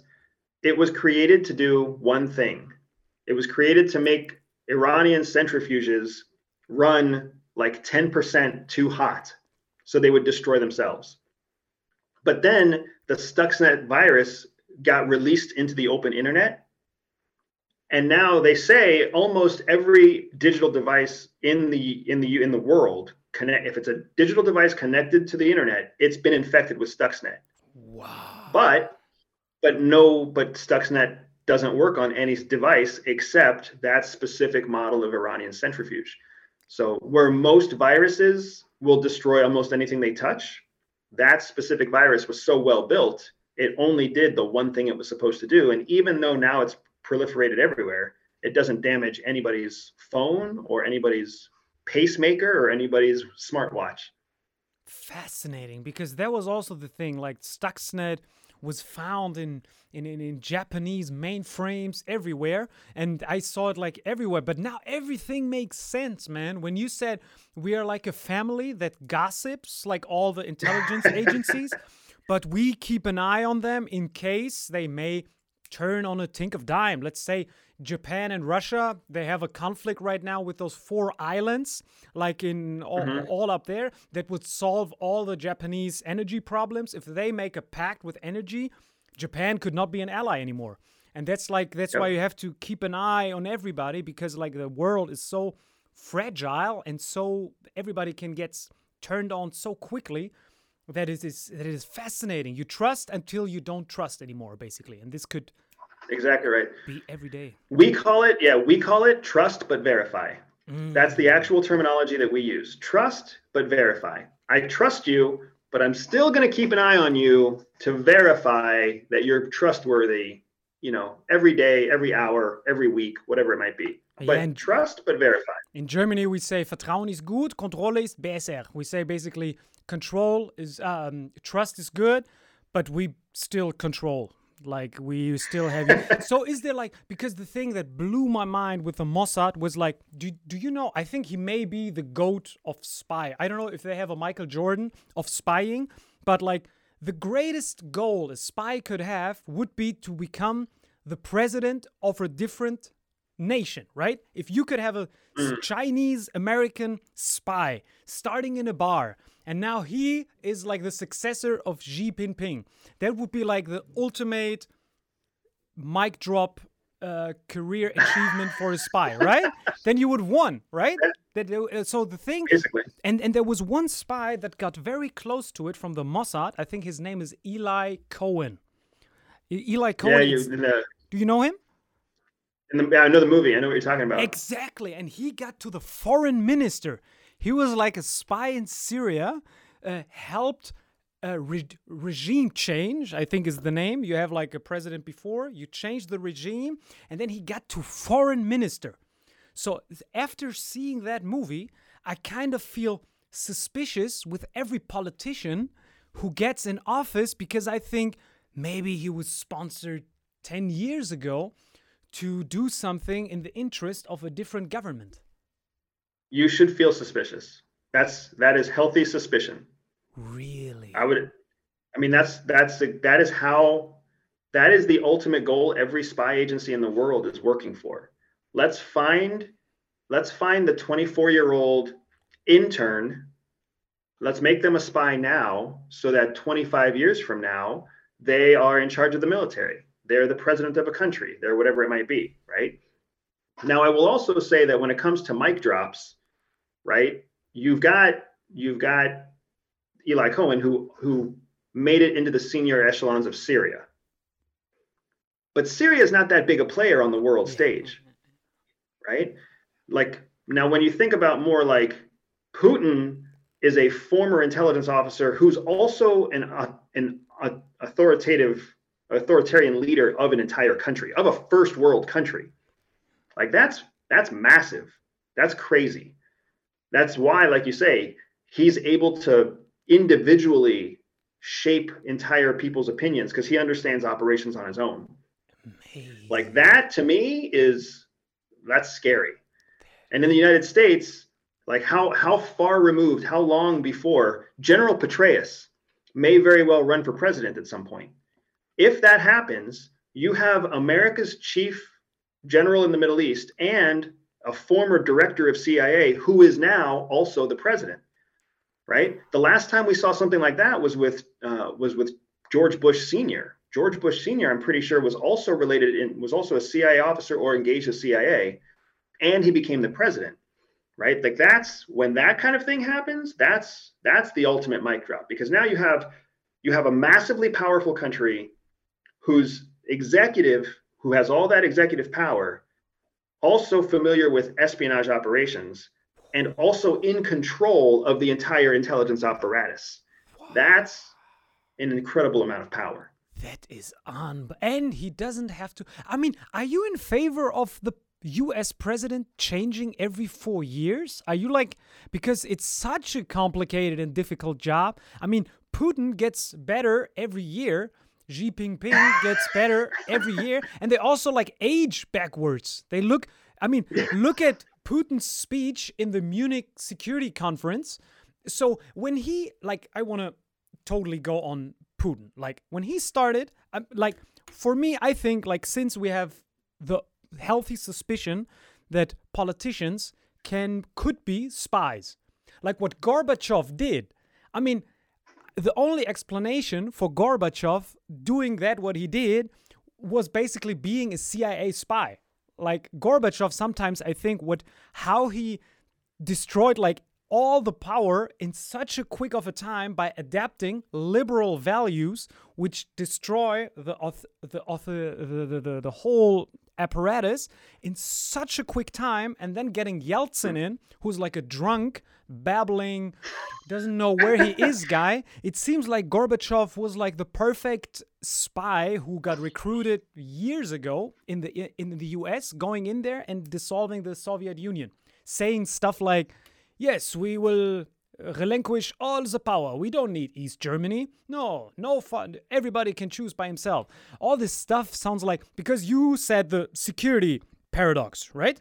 Dilemma. And, yep. and, and, and the security dilemma. And he basically acquitted all of those all of that stuff, dissolved his whole nation, relinquished all the power without a fight. It seems like the only explanation I have is like Gorbachev must have been a CIA spy it's like or is there like a reason why he did that because usually you fight till the end but to give up all of that and then not even having a, a contract with NATO East expansion. He was like, "But you promise us, right? You don't give us East expansion." Yeah, we promise you, Gorbachev. Just relax. And then not even having like a contract or something seems like the perfect CIA coup. So do you do you know how musicians, how famous musicians become famous? No, no idea. So a famous musician always starts as just a broke musician, right? They're U2 before they became famous, they were just a band that played at a bar, right? The Beatles before they were famous, they were just a band that played at a bar. Now what happens is a production company or a, or a producing agent finds them and says to themselves, these people have talent. All they need is an audience. And I have the kind of money that can buy an audience. But the producer doesn't come in and change the music. The, the producer doesn't come in and teach them how to sing or teach them how to play the guitar, right? The agent just comes in and says, You do what you do, and I'm going to bring people to you, and we're going to make a bunch of money. That same strategy is an excellent strategy in espionage you find people who are very charismatic. You find people who really believe in their own crazy ideas, right? Like whether you're talking about Gorbachev or whether you're talking about the World Economic Forum with Carl Schwab right now, people who have these crazy ideas. You find them, and all you have to do is build an audience because there are other people who will believe the same thing. You just got to bring them those people. So we call the Russian term for this was useful idiot that's something that the that's what the Russians call them, right? But essentially, these are people who, on their own, believe in something that you can you can leverage for your own benefit. You can use it for yourself, even if you don't believe it. You can use it. All you've got to do is help them succeed. So oftentimes, that's the most effective strategy. You just take a crazy person and you start funding them. You take a crazy person and you start giving them an audience. You start you come in and you you produce them if you will right? Increase their video quality. Put optimization on their website right? Whatever it might be. You make them work for you. You're not actually telling them what to say. You're letting them say whatever crazy shit they're going to say. You're just making sure more people hear it right? Oftentimes that's the best method to run any kind of covert influence operation because you're not the one influencing anybody you just found the right influencer and now you're pumping them full of money to make sure that they get heard everywhere wow amazing you saw this guy but that's that's how musicians are made too, man. That's why there are so many talented musicians that don't get discovered. It's just that a producer happens to find one that does. They pump a bunch of money into them and they let them do their thing, and then they make a bunch of money off it. Wow. See, because when I thought like after Second World War, like fighting Hitler and all that stuff, when that was over, you started basically the Cold War. When it was over, you had like this big caucus of Russia, which is like, I mean, Russia right now is the biggest country in the world, and they are getting stronger by the year because all this unusable land in Siberia and stuff through climate change, they are like the biggest winners of climate change. They will get more and more resources. All this Arctic sea route we have right now, which they can travel all the ships and all the cargo through their exclusive economic zones, and they get like the there there will be like in two, 30 years, all if all the ice is gone, they had they, they can be like the future superpower. And when they had the chance like after the fall of the soviet union with with with with yeltsin in there drunk like this was like the perfect operation like to to to to take russia all in. Like all the nukes were in ukraine. Like it was like the perfect moment to to to dissolve this whole conflict forever. And then uh, this was like the moment where i thought why didn't they do it immediately because this was like the once in a lifetime chance. And then when Putin got into office in the beginning, now I'm very fascinated about your opinion, but he was all out of let's be friends, please. He went into the German Bundestag. I mean, he speaks German. He he held a speech in German. He said that the Cold War is over we have to work together. He went to Bush and said, please don't retreat from the nuclear deal. Please, let's make sure everybody stays safe. Don't do NATO East expansion. And he even sent an application to join NATO. Like Russia wanted to join NATO, and then he was the only country ever after the Soviet Union who got who got like neglected. And I wanted to fascinatingly listen to your opinion, like is it good for the United States to always have like an opponent? Uh, and and and and is it is it why didn't they say like or was Putin full of shit? Because I'm just thinking about looking to, through all the history and seeing his mind change. Like in the beginning, he was, "Come on, let's hug, let's work together," and then after uppercut after uppercut, like did diplomatic uppercuts that were given to him. And then he started to retreat and then work closer with Germany. And then they started those Nord Stream pipelines. And then the US yeah. was like, then I thought about the all NATO basically was founded to keep the Germans down and the Russians out. And with that, with those two countries working closer together and uh, Germany with those two pipelines where US tried everything like from Trump to Obama trying to stop those Nord Stream pipelines. And the fascinating sentence you said on Lex's podcast sometimes the president slips up his real agenda. It was fascinating when you said that. Goosebumps again because I thought about the moment where they had this press conference, the German chancellor and the uh, US president Joe Biden. That's great that he's so old and forgets stuff. he always forgets the real agenda. He just says it. And then they say what is like the what what are going to be the consequences of Russia invading Ukraine? And then the German chancellor saying, "I don't want to answer." And then Joe Biden saying, "We're to close Nord Stream 2. I promise you that." and then he says it and then he does it and all those stuff that trickles down it's like fascinating to me like to think of the influence you're just telling me that all those people have above each other and they, if they have something that they don't like they will make sure that it's going to be done and i just wanted to hear your opinion about what does germany mean for for for for the US and how important is the Europe Russia conflict to the US? The Europe Russia conflict is important to the United States in terms of information gathering. That's and and on an ideological base, right? We want the world to believe that democracy is the best thing in the world for everybody, right? That's that's the United States is the biggest exporter of democracy even though we have proven a few times over that countries don't really like democracy. Yeah. Some countries just they're not going to be a, dem- a democratic country. So NATO and the conflict that NATO has is a very ideological conflict because if we can if we can support NATO and we can drive NATO to combat authoritarianism in Europe, then that's a big win for democracy. But the truth is that America doesn't lose anything in the conflict between Europe and Russia. We're not dependent on Russian energy. We're not dependent on Russian exports. Europe, who is dependent on Russian exports, when Europe doesn't buy from Russia, guess who they buy from? The United States. LNG, baby. so now the United States is economically benefiting by encouraging a conflict between NATO and Russia.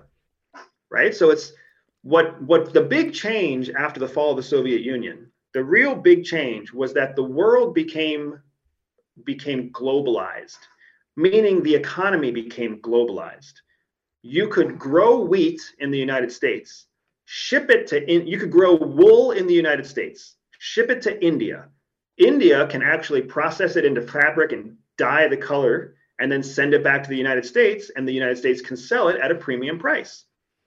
Right? So now there were ways to make more money by working together as an entire planet, by globalizing the planet. The United States could say, we're against slavery, and just send, you know, buy their processor chips from China where they used slavery to make children build these semiconductor chips and then send it to the United States. So there were lots of benefits to a globalized economy. That's the big change that came out of the fall of the Soviet Union.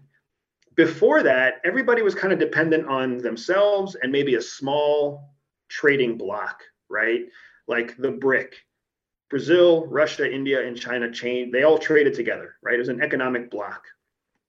But in, when the entire world became a globalized economy, now, all of a sudden, there were opportunities to make more money. More money means more taxes, more money means bigger, newer weapons, more technology, right? It became very quickly, uh, it became very obvious very quickly that more economic power be, was the same thing as saying more military power, more intel- intelligence power, more power of all types if you had more money, more monetary power. That's when the United States took off in that, you know, 1989, 1990s era, that's when America really took off, taking advantage of this globalized economy. The change that you saw in Putin between between when he first took office in the 90s or whatever and and now is that he has also started to recognize how to play the global economics game. His the resource that he controls is power, energy, and the areas that he controls it is east and west of Russia. East meaning serving uh, China, and West serving Europe. So people like to say that Russia's waging an economic game, like uh, he's weaponizing energy. He's doing no different than when the United States closes off blank banks or puts economic sanctions on Russia. They're both doing the same thing. They're controlling whatever resource they can control and using it as a tool of war. Right? So when we look at power brokers in the world right now, we have to look at it through a lens of economics. What does that mean for Germany? Economically, German, Germany doesn't have a whole lot to gain from the United States. Germany is a major player in Europe, but they're not so much of a major player in the United States. And Germany is heavily dependent on Russian energy. So Germany's stuck in this place where they're a leader, they're a leader in Europe, they're a leader in NATO, and by by being part of the whole NATO team, they're doing what the United States is encouraging NATO to do, but it's not benefiting Germany. Germany is in a very very hard spot right now, where they're they're at a they have they have to play nice with Russia. They don't have to play nice with NATO but they want to play nice with NATO because they also know that the rest of the world still doesn't really trust Germany because oh yeah there's been two world wars and most of the world blames Germany for those right so Germany's in a rough spot dude it's it's not it doesn't have the easy it doesn't have the easy pass like Poland or or uh, Lithuania or Romania right they those countries nobody talks about them it's what what is Germany going to do And how long is Germany going to put itself in a pinch with inflation? The euro is hyperinflated right now. The euro has lost so much value against the US dollar. And guess what? Every US export you guys buy, you buy it in US dollars. So it's just, it's the United States has just set itself up so that it can it can make tons of money from Europe, it can put Ukraine in debt, and it can watch as Russia does whatever Russia can do to win a war. Like the United States is sitting pretty in a lot of ways, even though when you read our newspaper, like we're just trying to do the right thing and lead the world into the next phase of democracy, right? It's like, no, we're just trying to make a shit ton of money by profiteering on a war we don't have to fight. What did you mean by putting Ukraine in debt? So you know how the United States keeps sending weapons and money and support to the Ukrainians? It's the uh, uh yes. They say it's because to we fight fight democracy and stuff, right? Right. We do that through a, the tool that we do that through is called the Lend Lease Act. That's from the, the Second World War. From the Second World War, still. Right. No way. Right. It's the same. Still? So we the same the same act we reapplied it we updated it and reapplied it to ukraine so now ukraine gets all this stuff from the united states but it's only lended or leased it's never like we're not giving it to you we're lending it to you but you know what happens when you crash a switchblade drone into a tank exactly now you have to pay for that switchblade exactly wow that's why the us doesn't care that the Russia, I mean, Russia has air. Su- oh, I can never say that word. Russia has superiority. Air, thanks, air superiority.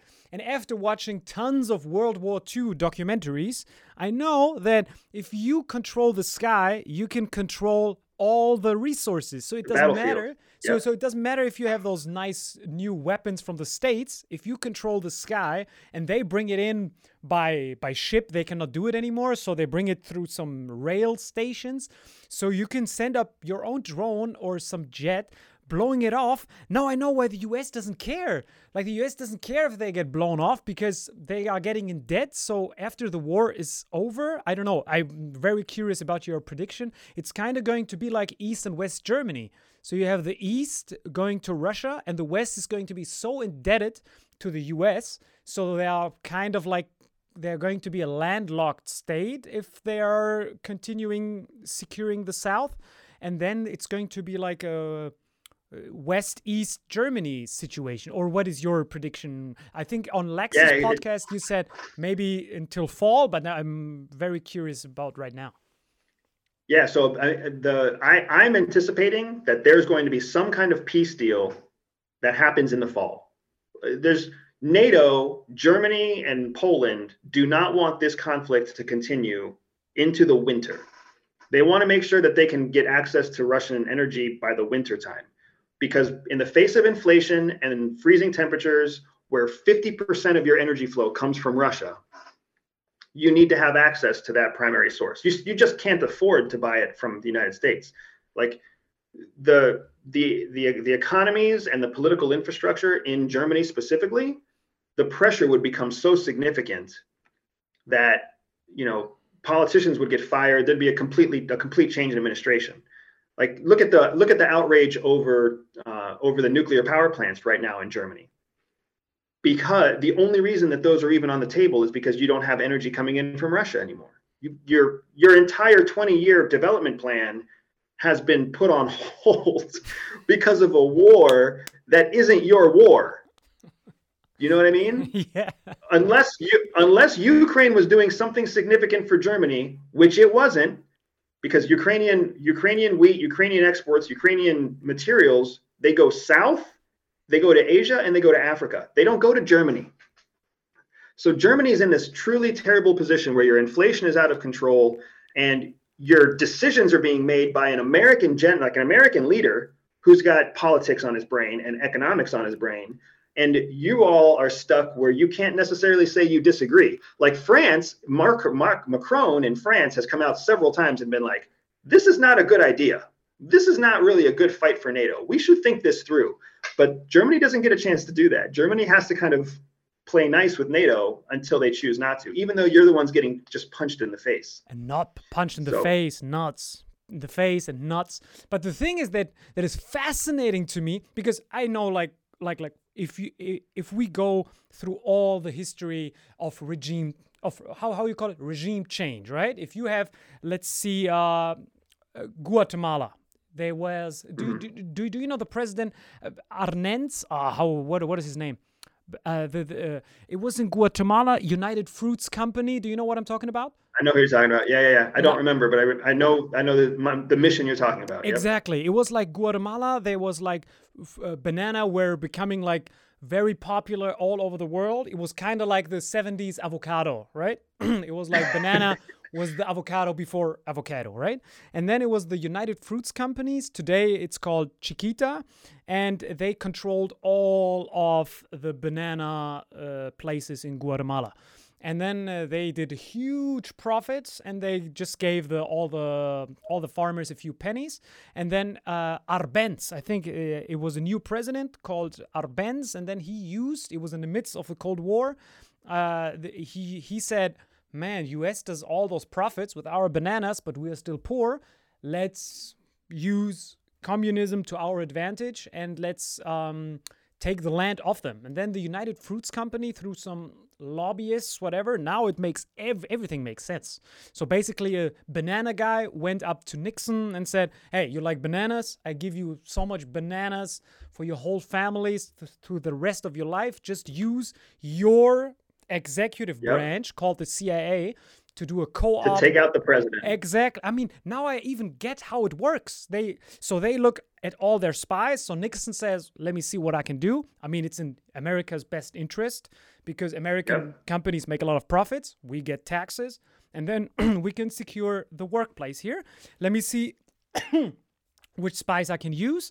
I use the paramilitaries. So it's even like a video game. Do do I use like do I use like it's like characters? Do do do I lose the do I use like the covert spy? Do I lose do I use like uh, Andrew Bustamante? No, it takes too long. We need it now. So we take the paramilitary, we search a conflict in Guatemala, and then we already see a raging conflict.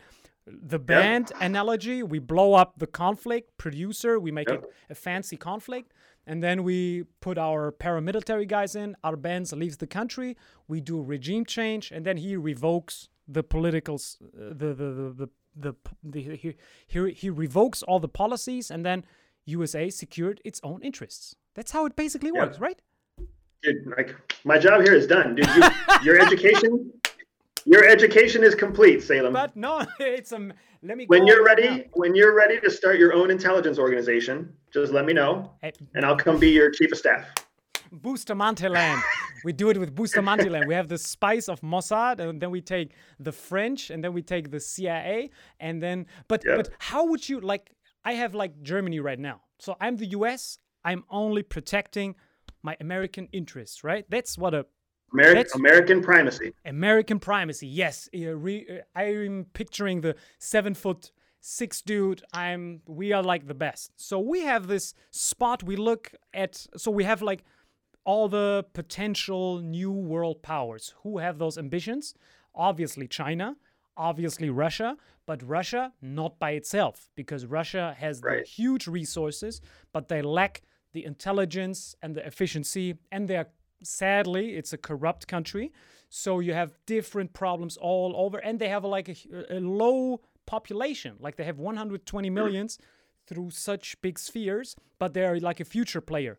So if Russia by itself, no, but Russia with China, possibly, because if they have the energy, China has the workforce with the new Arctic route. They even they even don't go around the choke points that are controlled by the US Navy anymore because the the, the, the, the Chinese are shitting their pants every day because of the Strait of Malacca. There's it's like a little choke point where all the energy flows and there there's the US Navy blockade and then we kind of scarily have a Pearl Harbor situation because what uh, it kind of like was the same thing we do an oil embargo and then the Japan uses the first attack and then that's kind of what I'm shitting my pants about and then we have this Taiwan situation if they re- Yep. reunificate But then a different one is like if you don't think Russia, China, is Russia, Germany.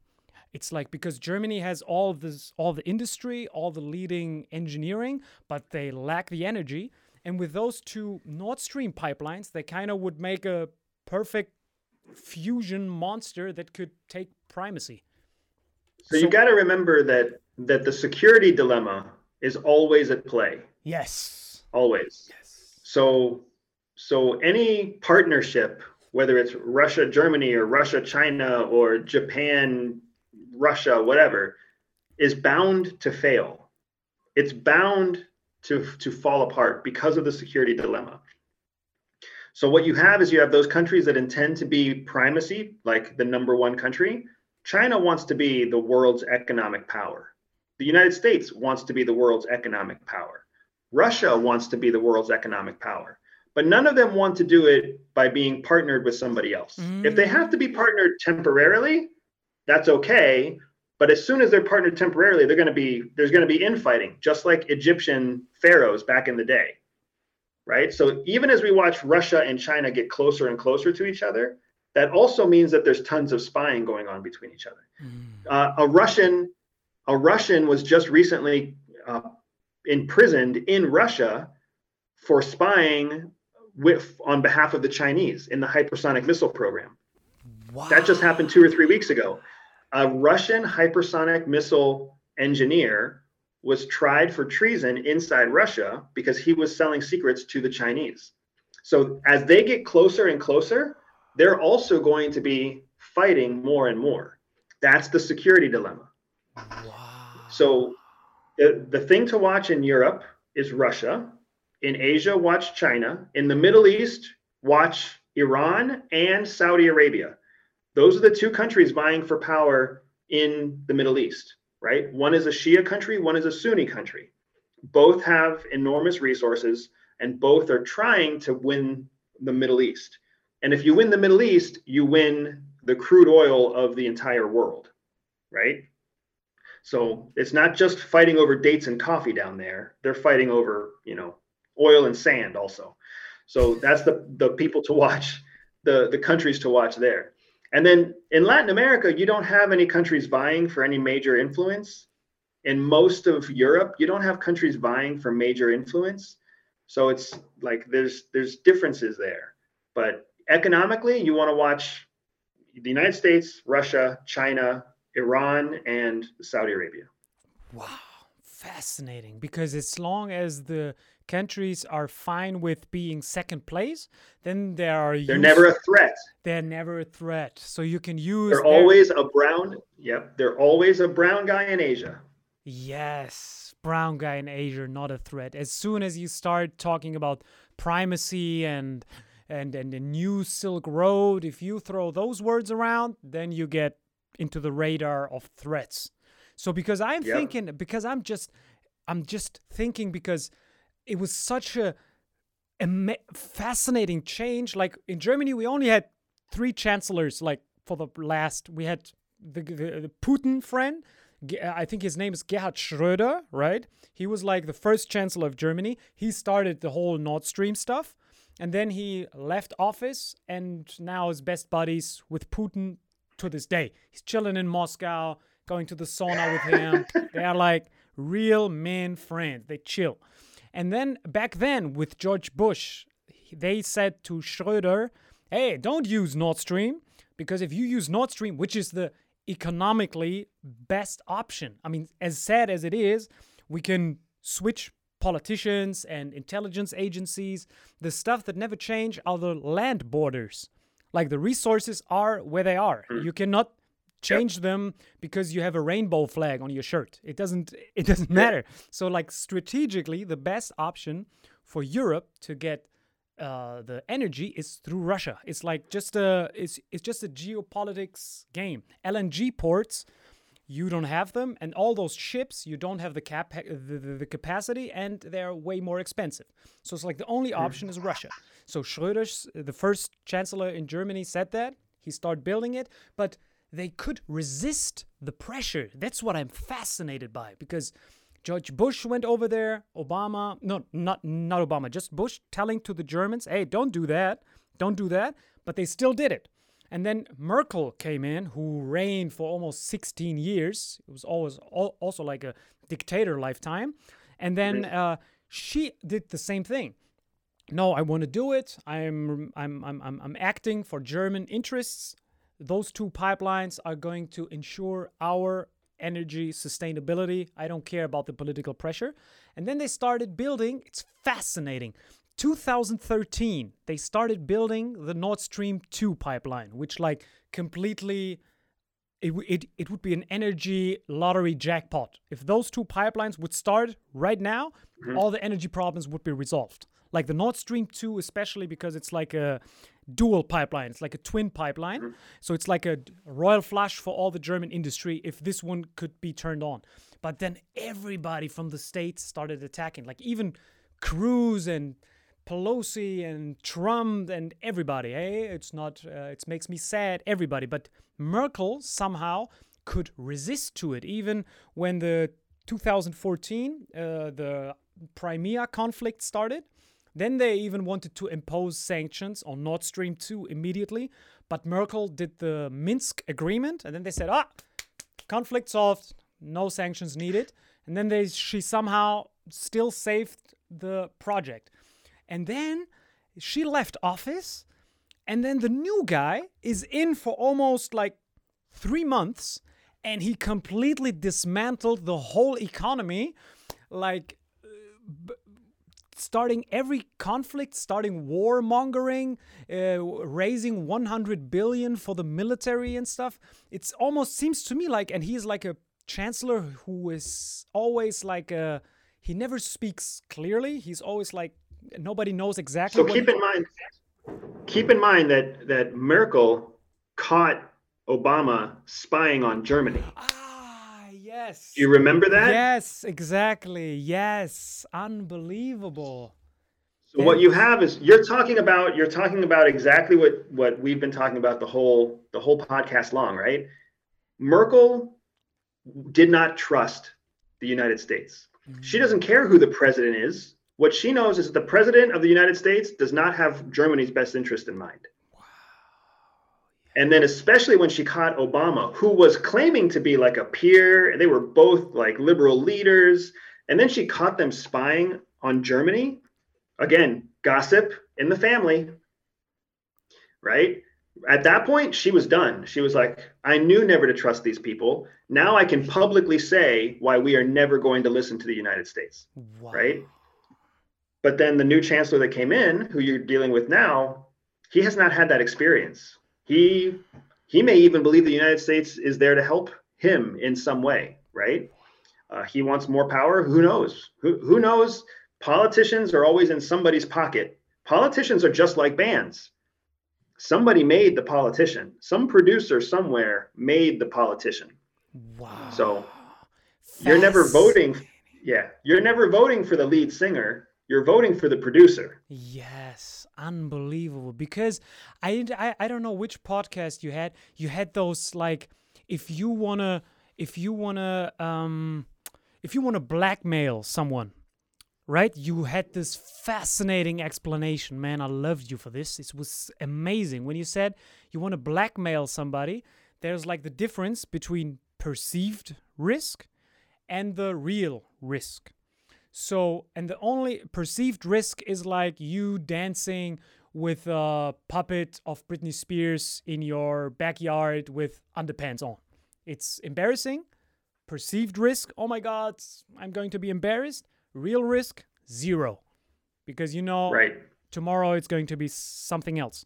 And the difference why why Epstein was so fascinating, he had real risk blackmail. Like if you have sex with a minor, this is like a Yeah. charge where you go in jail, so you cannot just wipe it off because then you have some answers to give, right?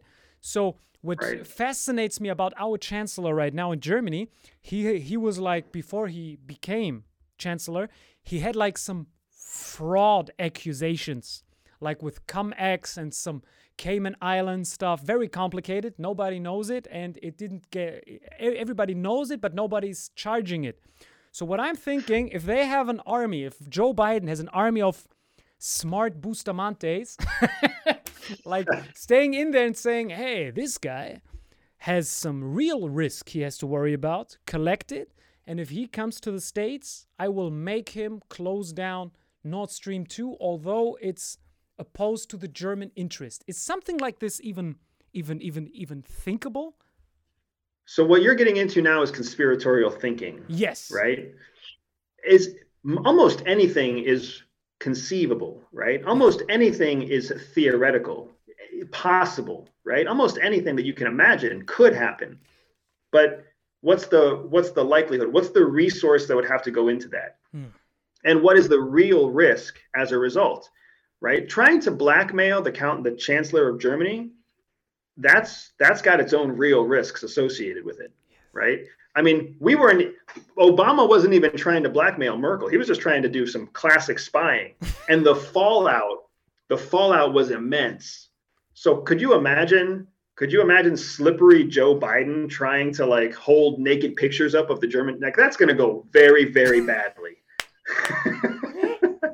that's going to go very like here's your secret Cayman bank account number sir and then his his dentures fall out. It's going to look terrible. So that's not the best way to move forward. Instead, it's more like just like we were talking about with the example of a rock band. It's better to just say, here's a guy who's a little bit crazy, who doesn't understand what's in Germany's best, interests.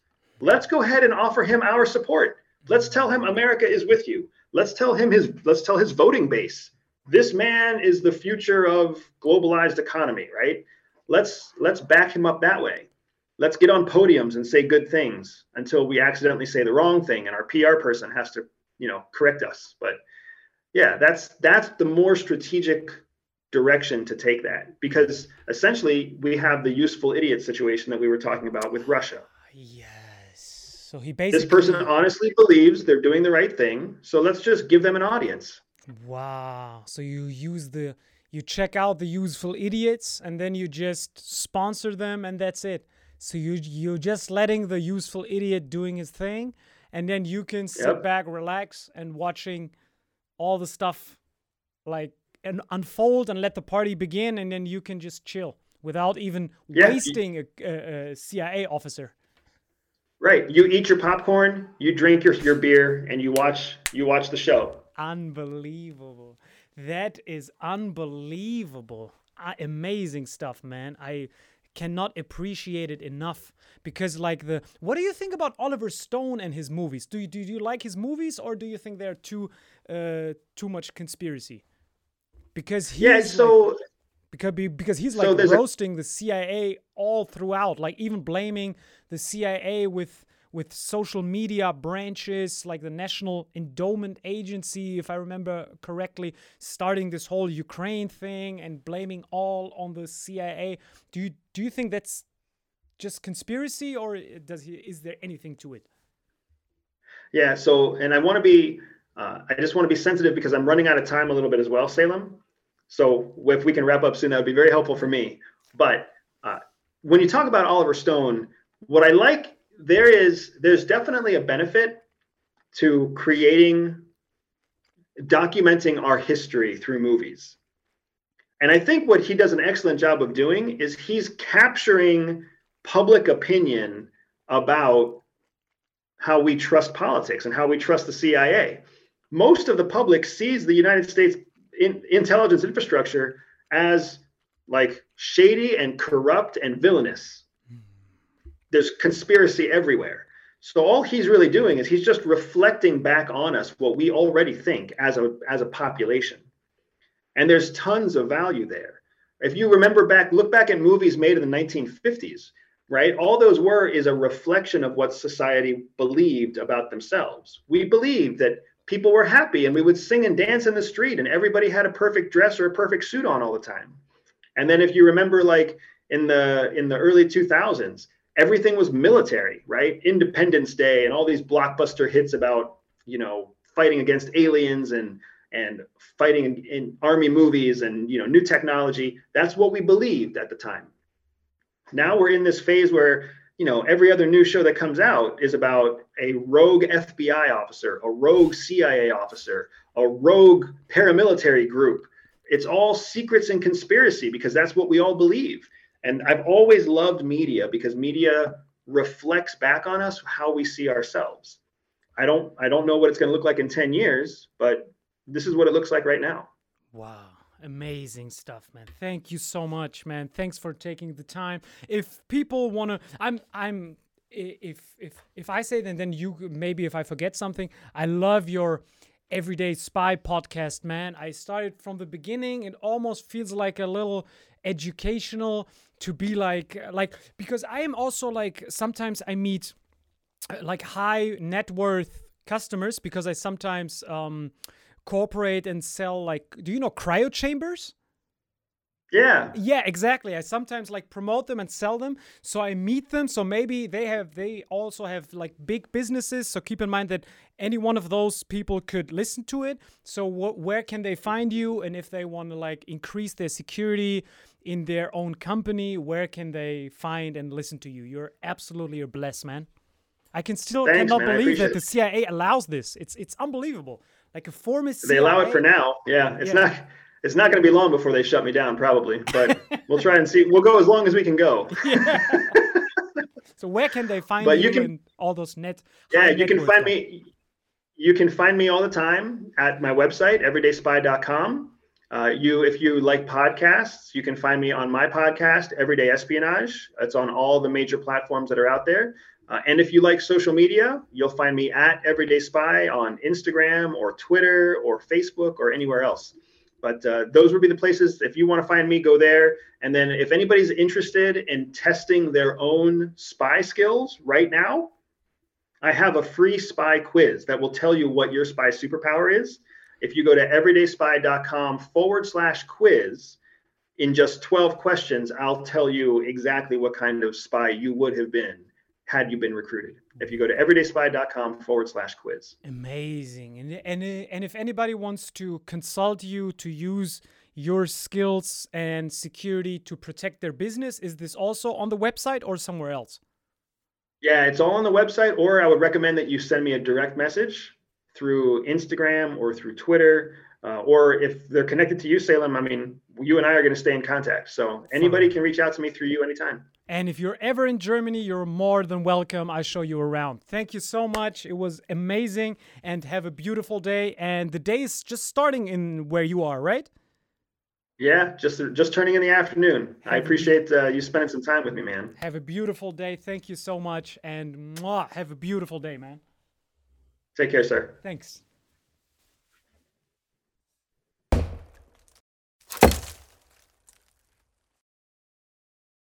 Diese Folge wird präsentiert von Holy. Gabriel, was ist Holy? Kannst du mal kurz zusammenfassen? Holy shit, das ist mein neues Lieblingsgetränk, Leute. Wirklich, Holy ist das absolut legendärste, lippenbefeuchtendste Getränk aller Zeiten. Und zwar gibt es drei wundervolle Versionen, die Holy zu bieten hat. Und zwar haben die sich auf die Fahne geschrieben: Make soft drinks great and healthy again.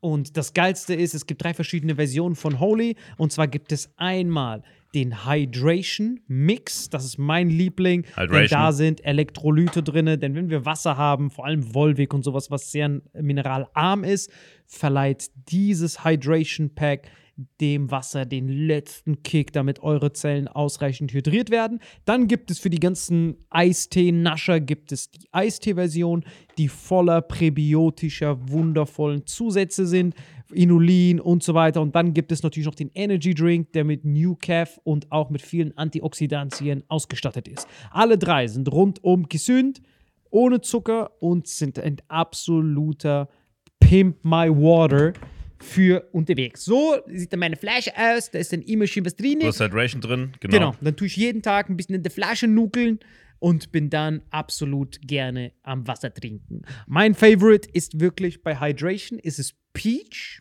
Der Pfirsich bei Den, den trinkst Hydration. du auch gerade, ja. Genau, bei Eistee ist es äh, der White Shark, dieser Himbeer-Shark. Und bei. Ähm, Apple Green Tea ist meiner bei Eistee. Ja, und bei Eistee ist egal lecker. welcher. Sehr lecker. ähm, denn die erste Zutatenliste ist immer Inulin und Antioxidantien. Deswegen ist für jeden was dabei gehabt. Und vor allem diese kleinen süßen Bäckchen könnt ihr immer so ein bisschen rumschnüffeln, ein bisschen rumsacken und dann euch selber ein Bild machen, was euch da am besten gefällt. Aber wir haben ein ganz besonderes Angebot für euch. Stimmt's, Gebiet? Genau. Ihr bekommt mit dem Code Vitamin5, Vitamin 5, 5 Euro Rabatt auf die erste Bestellung beim Starter Set Deluxe. So, und das Starter Set Deluxe besteht aus 14 mal Holy Energy, 14 mal Holy Ice Tea und 15 mal, keine Ahnung, warum da eins mehr drin ist, wahrscheinlich dir zuliebe, Holy Hydration, meine Damen und Herren. Und natürlich dieser fette Holy Shaker. Immer gut schütteln, bevor er das sagt und sneeft und das genießt. Und das alles gibt es mit dem Code Vitamin5 unter weareholy.com slash vitaminx. Den Link findet ihr in den Show Notes hier bei YouTube, Spotify und so weiter auf allen anderen Audioplattformen. Gebrünn, für dir noch was Abschließendes dazu? Absolut. Also ich bin jetzt gerade wieder auf Holy und äh, bestell das gerade direkt nochmal, weil das so geil ist und ich liebe es einfach. So, und jetzt zurück zur Folge.